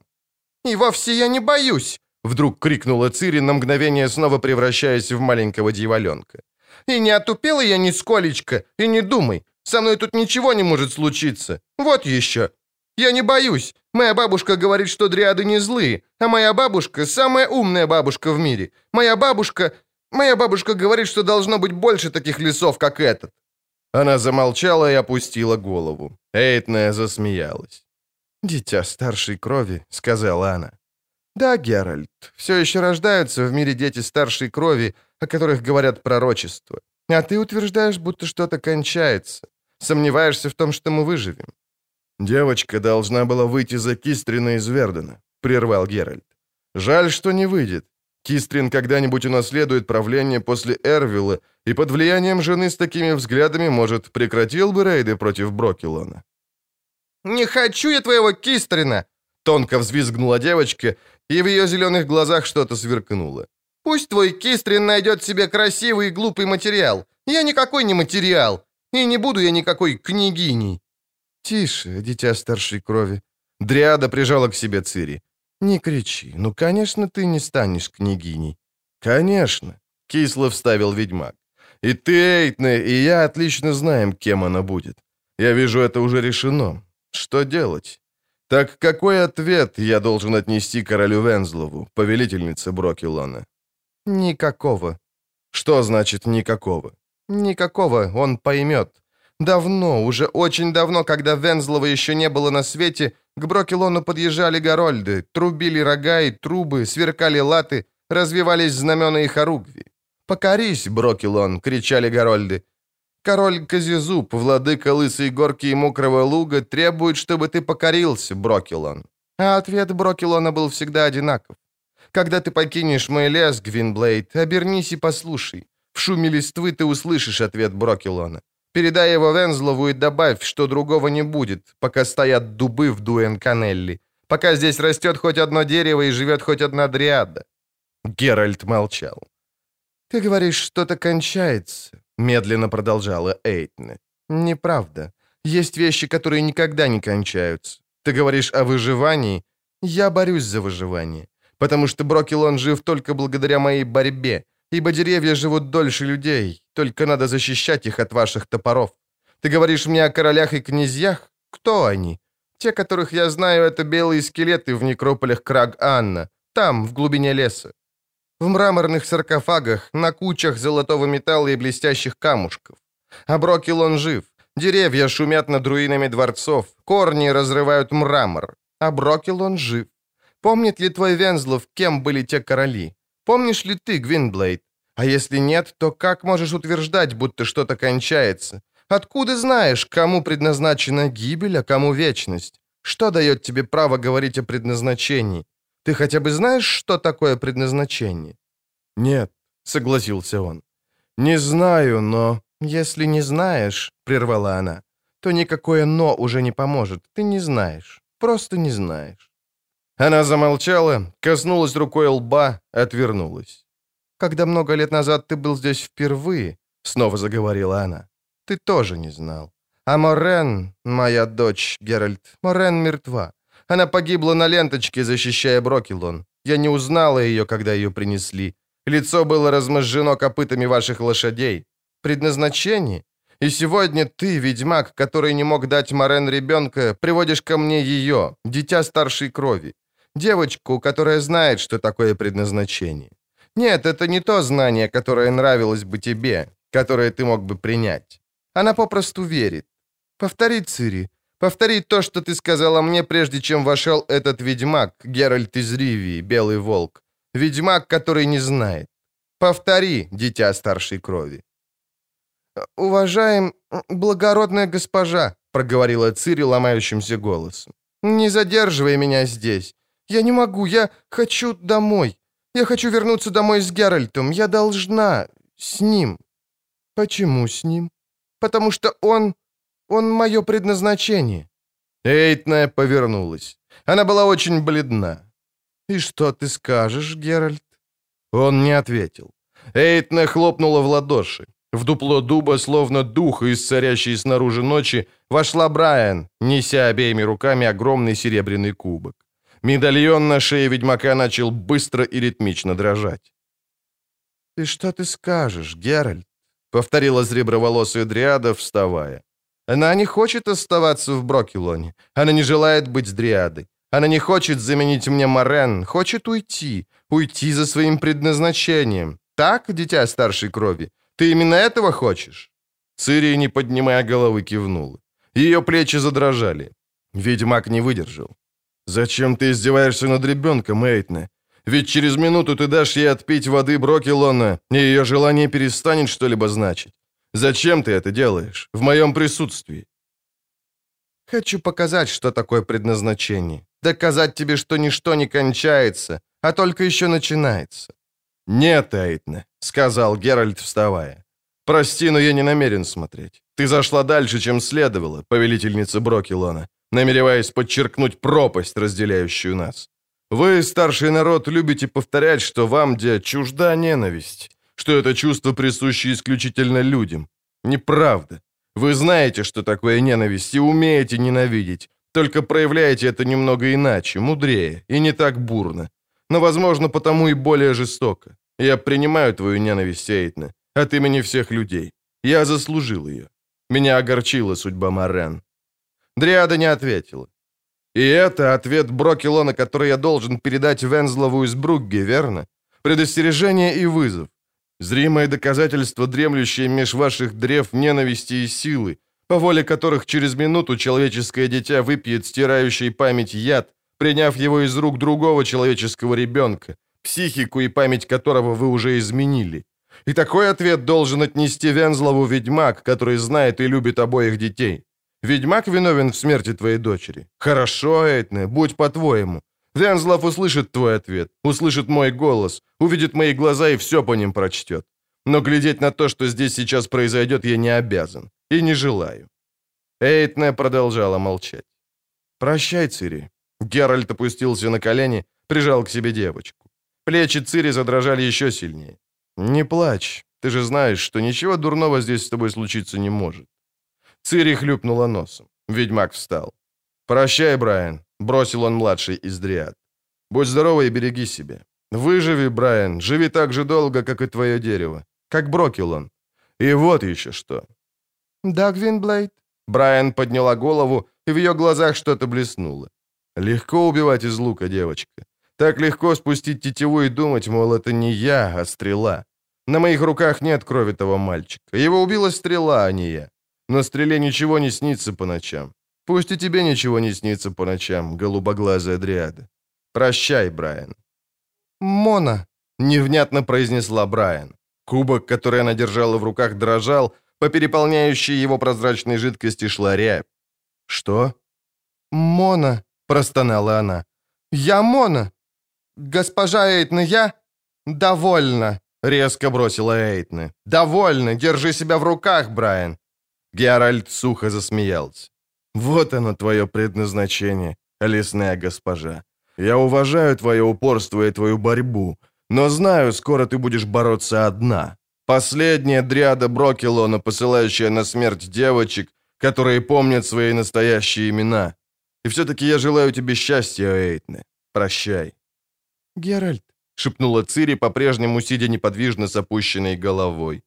«Не оставляй меня одну». «Белый волк», — сказала Эйтна, обнимая сутулившиеся плечи девочки. «Тебе обязательно надо было ждать, пока она попросит. Попросит, чтобы ты оставался с нею до конца. Почему ты бросаешь ее в такой момент? Оставляешь одну? Куда ты собираешься бежать, Гвинблейд? И от чего?» Цири еще больше наклонила голову, но не расплакалась. «До конца», — кивнул ведьмак. «Хорошо, Цири, ты не будешь одинока. Я буду с тобой. Не бойся ничего». Эйтне взяла кубок из дрожащих рук Брайан, подняла его. «Ты умеешь читать старшие руны, Белый Волк?» «Умею». «Прочти, что выгравировано на кубке. Это кубок из Краг-Ана. Из него пили короли, которых уже никто не помнит». «Дуэте навсиран харме гладдив и насеят». «Знаешь, что это означает?» У меча предназначение два острия. Одно из них ты. «Встань, дитя старшей крови!» В голосе Дриады сталью прозвенел приказ, который нельзя было не выполнить, воля, которой нельзя было не подчиниться. «Пей, это вода Брокелона». Геральт закусил губу, глядя в серебристые глаза Эйтны. Он не смотрел на Цири, медленно подносившую губы к краю кубка. Он уже видел это когда-то, давно. Конвульсии, судороги, невероятный, ужасающий, медленно угасающий крик и пустота, мертвенность и апатия в медленно открывающихся глазах. Он это уже видел. Цири пила. По неподвижному лицу Брайан скатилась слеза. «Достаточно». Эйтне отобрала у нее кубок, Поставила на пол, обеими руками погладила волосы девочки, падающие на плечи пепельными волнами. «Дитя старшей крови», — сказала она. «Выбирай, хочешь ли ты остаться в Брокелоне или последовать за своим предназначением?» Ведьмак недоверчиво покачал головой. Цири дышала немного быстрее, на щеках появился румянец. И ничего больше. Ничего. «Я хочу последовать за моим предназначением», — сказала она звучно, глядя в глаза Дриаде. «Да будет так», — произнесла Эйтне, отворачиваясь. «Уходите». Брайан схватила Цири, коснулась плеча Геральта, но ведьмак отстранился. «Благодарю тебя, Эйтне», — сказал он. Дриада медленно повернулась. «За что?» «За предназначение», — улыбнулся он. «За твое решение. Это ведь не была вода Брокелона, верно? Цири должна была вернуться домой, и ты, Эйтна, сыграла роль предназначения. За это я тебя благодарю». «Как мало ты знаешь о предназначении», — горько проговорила Дриада. «Как мало ты знаешь, ведьмак, как мало видишь, как мало ты понимаешь. Благодаришь меня? Благодаришь за ту роль, которую я сыграла? За базарное представление, за фокус, за обман, за мистификацию? За то, что меч предназначения был, как ты думаешь, изготовлен из дерева, покрытого позолотой? Продолжай. Не благодари, а разоблачи меня. Поставь на своем. Докажи, что ты прав. Брось мне в лицо твою правду. Покажи, как торжествует трезвая человеческая правда, здравый рассудок, которые, по вашему разумению, помогают вам завоевывать мир. Вот вода Брокелона. Еще немного осталось. Ты отважишься, завоеватель мира?» Геральт, хоть и был возбужден ее словами, колебался только мгновение. Вода Брокелона, даже самая подлинная, не могла повлиять на него. Против содержащейся в ней токсинов, галлюциногенных танинов он был полностью иммунизирован. Но ведь это не могла быть вода Брокелона. Цири пила ее, и с ней ничего не случилось. Он взял кубок обеими руками, глянул в серебряные глаза Дриады. Земля моментально ушла у него из-под ног и обрушилась ему на спину. Гигантский дуб закружился и задрожал. С трудом водя кругом не имеющими руками, он открыл глаза, и это было так, словно он поднимал мраморную плиту саркофага. Увидел перед собой маленькое личико Брайан, а за ним блестящие ртутью глаза Эйтна. И еще другие глаза, зеленые, как изумруды. Нет, более светлые, как весенняя травка. Медальон на его шее раздражал, вибрировал. «Гвинблейд», — услышал он, — «смотри внимательно. Не закрывай глаза, это тебе не поможет. Смотри, смотри на твое предназначение. Ты помнишь?» Неожиданная, разрывающая завесу дыма вспышка света, огромные, тяжелые от свечей канделябры, истекающие фестонами воска. Каменные стены, крутые ступени, спускающаяся по ступеням зеленоглазая пепельноволосая девушка в диадемке с искусно вырезанной геммой в серебристо-голубом платье со шлейфом, поддерживаемым пажом в пунцовой курточке. «Ты помнишь?» Его голос, говорящий, говорящий, «Я вернусь сюда через шесть лет». Беседка, тепло, аромат цветов, натужное монотонное гудение пчел. Он один. На коленях, подающий розу женщине с пепельными волосами, локонами, выбивающимися из-под узенькой золотой дужки. На пальцах руки, берущий у него розу, перстни с изумрудами. Огромные, зеленые кабошоны. «Возвращайся», — говорит женщина. «Возвращайся, если изменишь мнение. Твое предназначение будет ждать». «Я так и не возвратился», — подумал он. «Никогда туда не возвратился. Я никогда не возвратился в... Куда? Пепельные волосы, зеленые глаза. Снова ее голос в темноте, во мраке, в котором гниет все. Есть только огни, огни по самый горизонт, туман искр в пурпурном дыме. Беллетейн, майская ночь. Из клубов дыма смотрят темные фиолетовые глаза, горящие на бледном треугольном лице заслоненном черной бурей локонов. Йеннифер. Слишком мало. Узкие губы видения, неожиданно искривившиеся, по бледной щеке катится слеза, быстро, все быстрее, как капля воска по свече. Слишком мало. Нужно нечто большее. Йеннифер. Щита за щиту, говорит видение голоса Мейтна. «Читай пустота, которая в тебе, завоеватель мира, не умеющий даже завоевать женщину, которую любишь, уходящий, избегающий, когда его предназначение находится на расстоянии вытянутой руки. У меча предназначение два острия. Одно — это ты, а второе — белый волк. Что второе? Нет предназначения. Его собственный голос. Нет, его нет. Оно не существует. Единственное, что предназначено всем, это смерть. Правда, говорит женщина с пепельными волосами и загадочной улыбкой. Это правда, Геральт. На женщине серебристые латы, окровавленные, погнутые, продырявленные остриями пик или алибард. Кровь тонкой струйкой течет из уголка загадочно и некрасиво улыбающихся губ.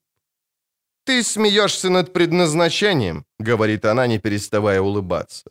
«Насмехаешься над ним, играешься с ним. У меча предназначение два острия. Одно из них ты, другое — смерть. Но это умираем мы, умираем из-за тебя. Тебя смерть не может достать, потому довольствуется нами. Смерть следует за тобой по пятам, белый волк. Но умирают другие, из-за тебя. Ты меня помнишь?» «Ка... Каланте», ты, дитя старшей крови, можешь его спасти. Голос Эйтна из-за занавеса дыма. Ты можешь его спасти, прежде чем он погрузится в так полюбившееся ему небытие, в черный бесконечный лес. Глаза зеленые, как весенняя трава, прикосновения, голоса, кричащие невнятным хором, лица. Он уже не видел ничего, летел в пропасть, в пустоту, во тьму. Последнее, что он услышал, был голос Эйтна. «Да будет так». «Геральт, проснись! Пожалуйста, проснись, Геральт!» Он открыл глаза, увидел солнце, золотой дукат с четкими краями, наверху, над вершинами деревьев, с замутной завесой утреннего тумана. Он лежал на мокром губчатом мхе. Твердый корень упирался в спину. Цири рядом на коленях дергала его за полу куртки. Дьявольщина. Он откашлялся, осмотрелся. «Где я? Как сюда попал?» «Не знаю», — сказала девочка.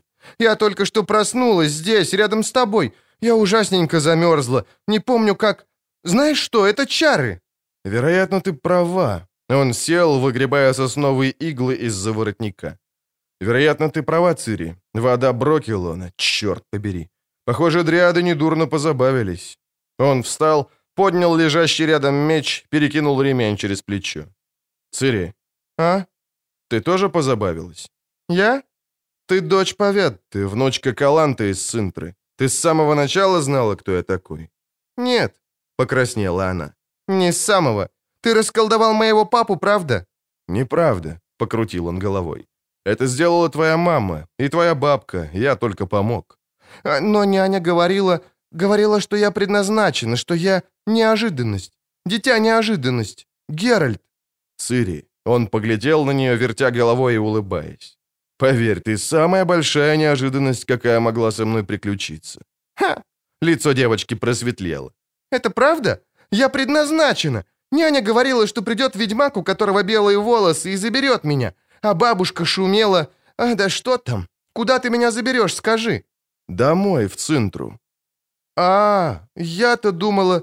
«Да думаешь, по дороге. Пошли, Цири, надо выйти из Брокелона. Здесь опасное место». «Я не боюсь». «А я боюсь».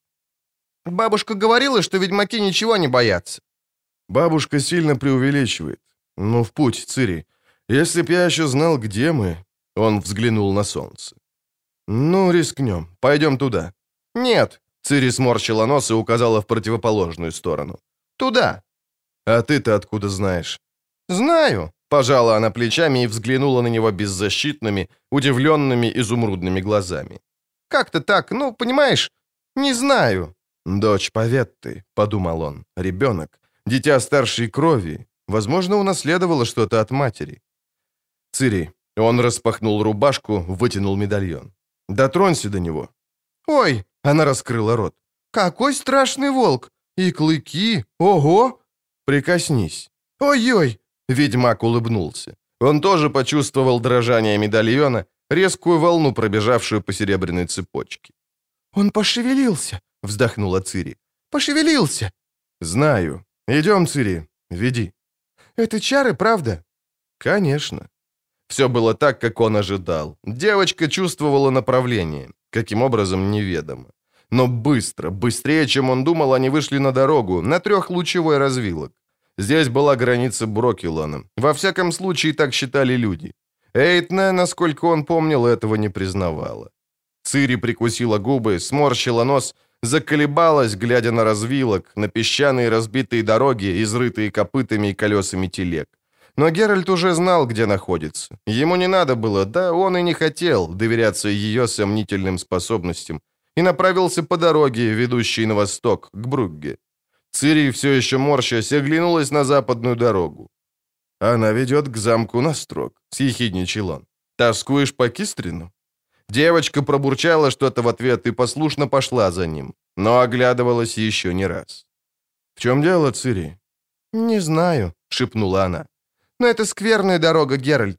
«Почему? Мы идем в Бруге, к королю Вензлову, который живет в прекрасном дворце. Отмоемся в баньке, выспимся на кровати с периной».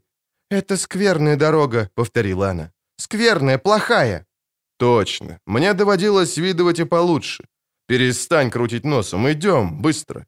Они миновали закрытый кустами поворот, и оказалось, что Цири была права. Их окружили быстро, со всех сторон. Люди в остроконечных шлемах, кольчугах и темно-синих накидках с черно-золотыми клеточками Вердена на груди.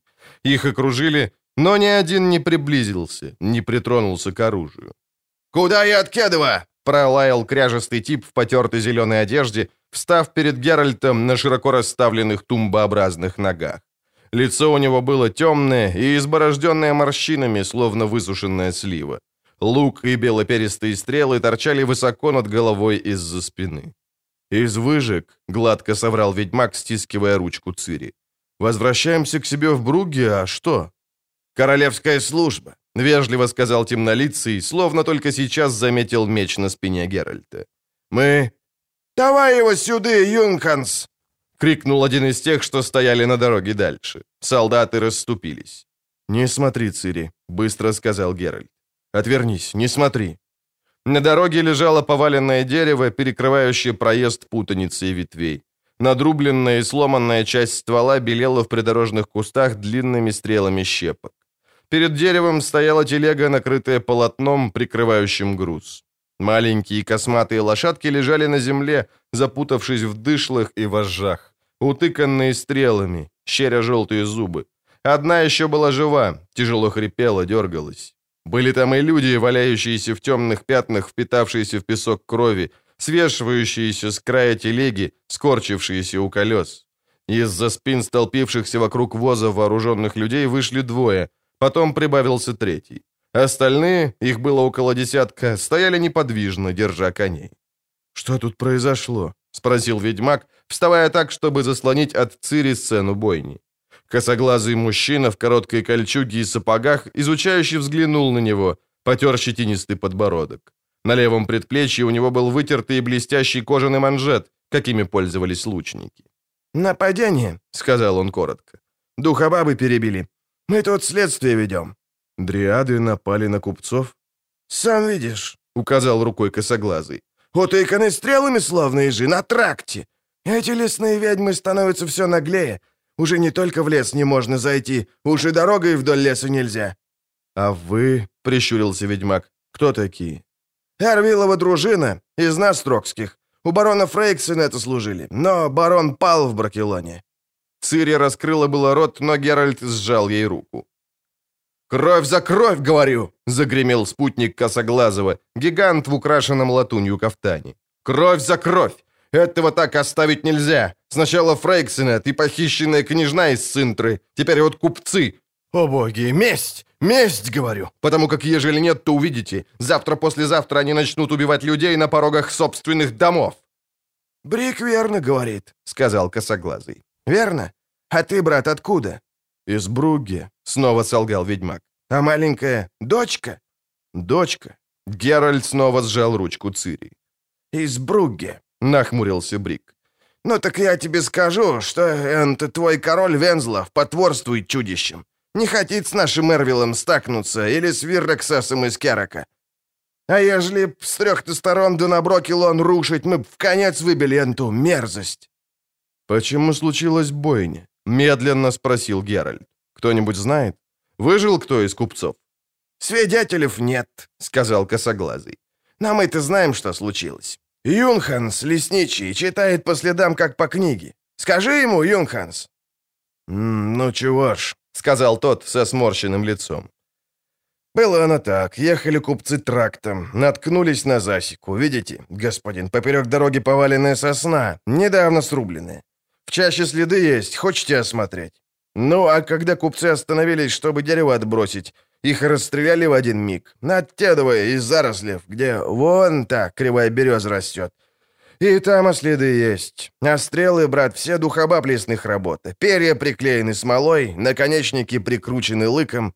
«Вижу», — прервал ведьмак, глядя на убитых. «Некоторые, сдается, выжили, так тех дриады ножами по горлу. Ножами». Из застоявших перед ним солдат выдвинулся еще один, худой и невысокий, в лосином кафтане. У него были черные, очень коротко остриженные волосы, синие, гладко выбритые щеки. Ведьмаку достаточно было одного взгляда на маленькие узкие ладони в коротких черных перчатках, бледные рыбьи глаза, на меч и рукояти кинжалов, торчащих из-за пояса и из голенища левого сапога. Геральт видел достаточно много убийц, чтобы не распознать еще одного. «Быстрый у тебя глаз», — очень медленно сказал Черный. Ты впрямь много видишь». «И это славно», — проговорил косоглазый. «Что увидел? Пусть королю своему передаст. Вензлов вечно клянется, что не позволит духобаб убивать, потому как они, видишь ты, милые и добренькие. Наверняка похаживает к ним майской порой да трахает поманеньку. Потому-то они, может, и добрые. А мы вот сами и проверим, ежели какую живцом возьмем». «А хоть бы и полуживцом», — захохотал Брик. «Ну, мать вашу, где тот друид? Уж скоро полдень, а его ни следа. Двигаться пора». «Что собираетесь делать?» — спросил Геральт, не отпуская руки Цири. «А тебе-то какое дело?» — прошипел Черный. «Ну что уж ты сразу-то так, Левик?» — неприятно усмехнулся Косоглазый. «Мы люди порядочные, секретов не держим. Эрвилл присылает нам друида, знаменитого магика, который даже с деревьями ухитряется разговаривать. Он проводит нас в лес отомстить за Фрейксената, попытаться отбить княжну. Это тебе не кукиш с маслом, брат, а карательная экс... экс... экспедиция», — подсказал Чернявый, Левик. «Ну да, прям договорить не дал. А ты, братец, давай двигай, куда шел, потому как тут может быть здорово горячо». «Да уж», — протянул Левик, глядя на Цири. Опасно тут, особенно с девчонкой. Духа бабы только и ждут такую загробастать. Как малышня? Мама дома ждет?» Цири, вздрогнув, кивнула. «Скверно», — продолжал Чернявый, не спуская с нее глаз. «Если не дождется. Небось помчится к королю Вензлову. Ты вон потворствуешь дриадам, король, и вот изволь, моя дочка и мой муж на твоей совести. Кто знает, может, Вензлов тогда заново обдумает свой союз с Эрвилом. «Прекратите, господин Левик», — буркнул Юнгханс, и его сморщенная физиономия сморщилась еще больше. «Пусть идут». «Ну, бывай, маленькая». Левик протянул руку, погладил Цири по голове. Цири вздрогнула и попятилась. «Ты что, боишься?» «У тебя кровь на руке», — тихо сказал ведьмак. «Да?» Левик поднял руку. «Верно. Их кровь, купцов. Я проверял, не уцелел ли кто. Увы, духобабы стреляют метко. «Духа бабы?» — дрожащим голоском повторила Цири, не отвечая на знак ведьмака. «Ах, благородный рыцарь, вы ошибаетесь. Это не могли быть дриады». «Что там этот клоп пищит?» — прищурил блеклые глаза чернявый. Геральт кинул взгляд направо, оценив расстояние. «Это не дриады», — повторила Цири. «Ясно же?» «Чего?»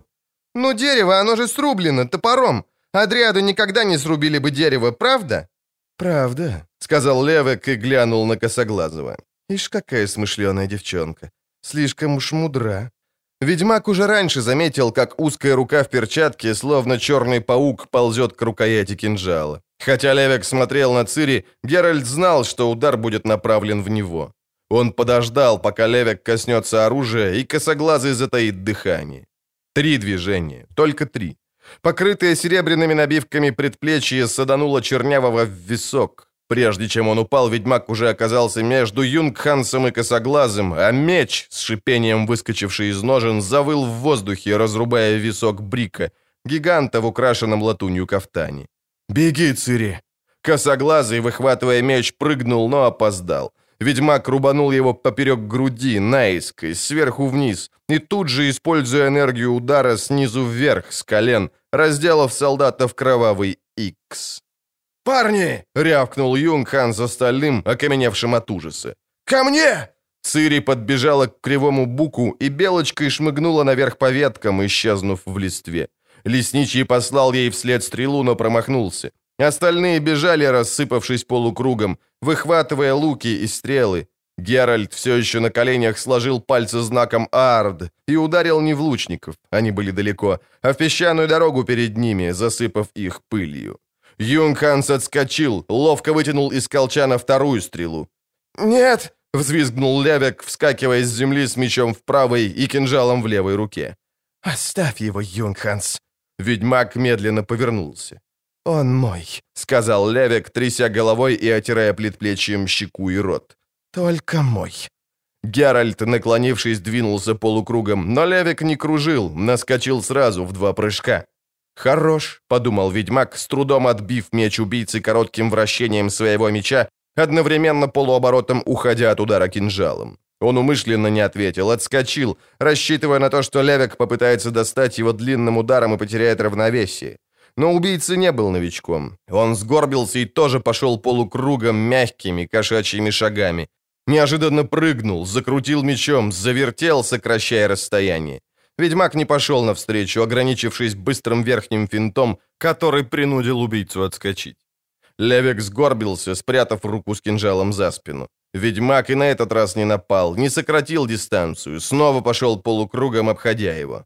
«Лады», — процедил Левик, выпрямляясь. «Продолжим наши игры?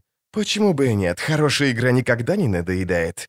Он прыгнул, закружил, ударил раз, другой, третий в быстром темпе. Верхний удар мечом и тут же слева плоский, косой удар кинжалом.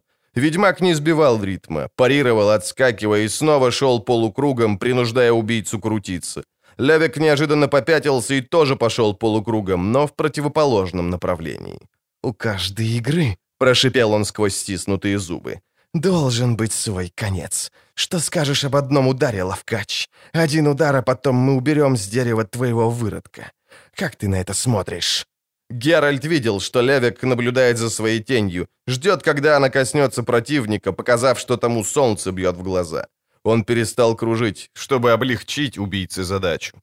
И превратил зрачки в вертикальные щелочки, два узеньких штришка. При этом слегка сморщился, прикидываясь, будто ослеплен, Левик прыгнул, закружил, отставив руку с кинжалом в бок, чтобы сохранить равновесие, ударил, невероятно, казалось, изогнув кисть снизу, целясь в промежность. Геральт рванулся вперед развернулся, отбил удар, выгнув руку, и кисть также невероятно, откинул убийцу силой броска тела и хлестнул его концом клинка по левой щеке. Левик сжался, упал на колени, согнулся и зарылся лицом в песок. Геральт медленно обернулся к Юнгхансу. Тот, искривив лицо в отвратительной гримасе, прицелился из лука. Ведьмак наклонился, схватил меч обеими руками. Солдаты тоже подняли луки. Стояла глухая тишина. «Чего ждете? Бейте! Бейте вне...» Рявкнул лесничий и тут же споткнулся, закачался, сделав несколько шагов, и упал лицом вниз. В шее у него торчала стрела. На стреле были полосатые перья из маховых перьев фазанихи, раскрашенные желтым в отваре из коры. Стрелы летели со свистом по длинным плоским параболам со стороны черной стены леса. Они летели, казалось, медленно и спокойно, шумя перьями, и чудилось, что набирают скорость и силу, только ударяя в цель. А били они безошибочно, кося на строкских наемников, валяя их в песок дороги, бессильных, срезанных, словно подсолнухи, по которым ударили палкой. Выжившие, расталкивая друг друга, кинулись к лошадям. Стрелы продолжали свистеть, догоняя их на бегу, настигая в седлах. Только трем удалось пустить коней галопом и умчаться, вереща, кровавя им шпорами бока. Но и эти не ушли далеко. Лес замкнулся, заблокировал дорогу. Уже нигде не было видно купающегося в солнце песчанистого тракта. Была плотная, непроницаемая стена темных стволов. Наемники, изумленные и отупевшие, остановили коней, попытались завернуть, но стрелы летели неустанно, и догоняли, и валили их с седел под топот и ржание лошадей, под всеобщий крик и вой. А потом опустилась тишина. Замыкавшая тракт стена леса замигала, расплылась радужным туманом и исчезла. Снова возникла дорога, на дороге сивая лошадь, а на сивой лошади наездник, могучий, с медлообразной бородой, в куртке из тюленей шкуры, наискось перехваченный клетчатым шерстяным шарфом. Конь, отворачивая морду и грызя у дела, сделал шаг вперед, высоко поднимая передние ноги, храпя и косясь на трупы, на запах крови. Наездник, выпрямившийся в седле, поднял руку, и резкий порыв ветра ударил по ветвям деревьев. Из зарослей на дальнем краю леса показались маленькие фигурки в облегающих одеждах, скомбинированных из зеленого и коричневого, с лицами, покрытыми полосами, нанесенными скорлупой ореха. «Седмил вет брокелоне!» — воскликнул наездник. «Файл ановоидвет!» «Файл!» — голос из леса, словно веяние ветра. Коричнево-зеленые фигурки начали исчезать, одна за другой растворяясь в чаще. Осталась только одна с развивающимися волосами медового цвета.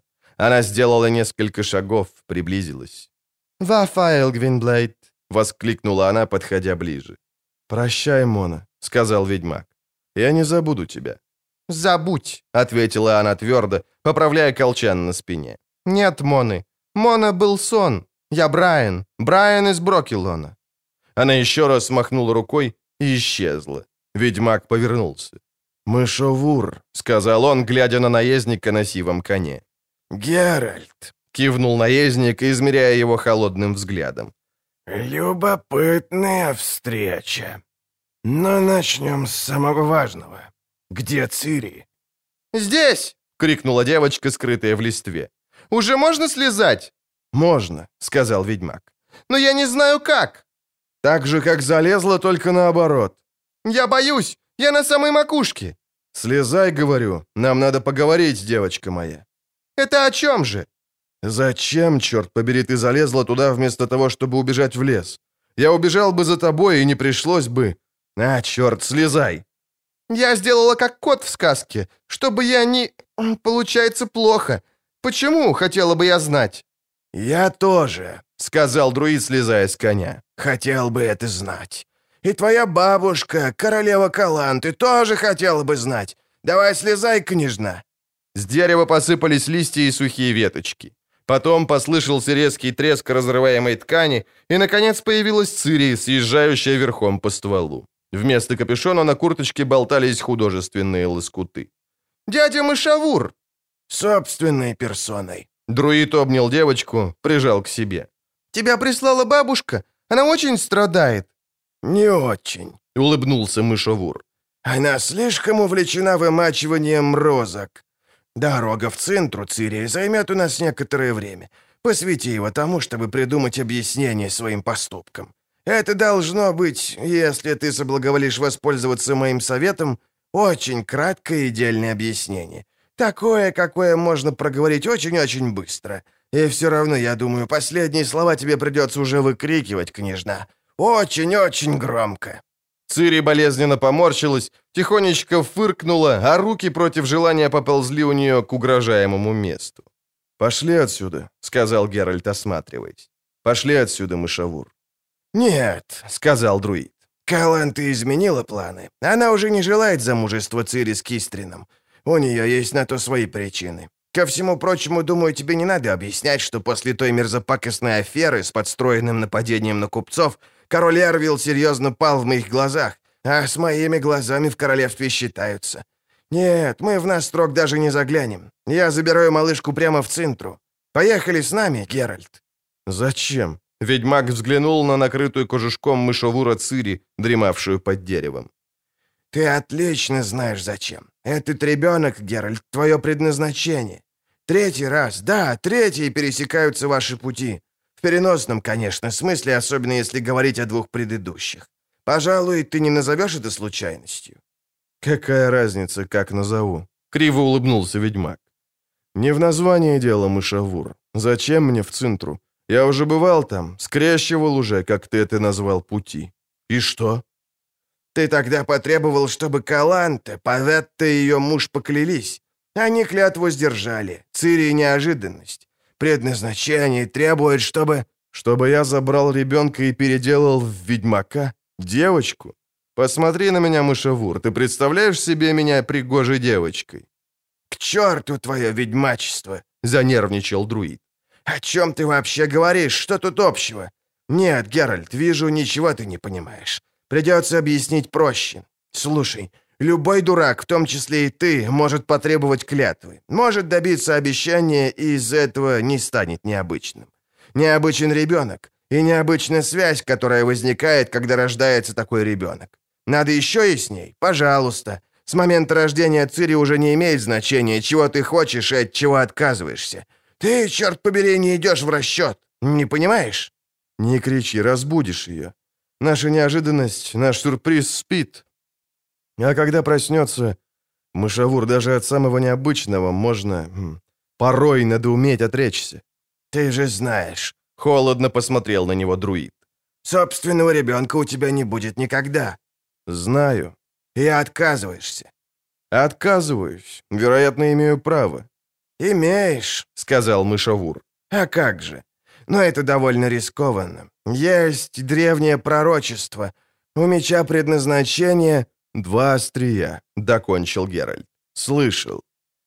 «А, делай как хочешь». Друид отвернулся, сплюнул. «Подумать только, я готов был подставить за тебя шею». «Ты?» «Да, в противоположность тебе я верю в предназначение и знаю, как опасно играть с обоюдоострым мечом. Не играй, Геральт. Воспользуйся представившейся возможностью. Преврати то, что связывает тебя с Цири, в нормальный, здоровый узы ребенка и опекуна. Ибо если нет, тогда эта связь проявится иначе, страшней, негативным и разрушительным образом. Я хочу уберечь от этого и тебя, и ее».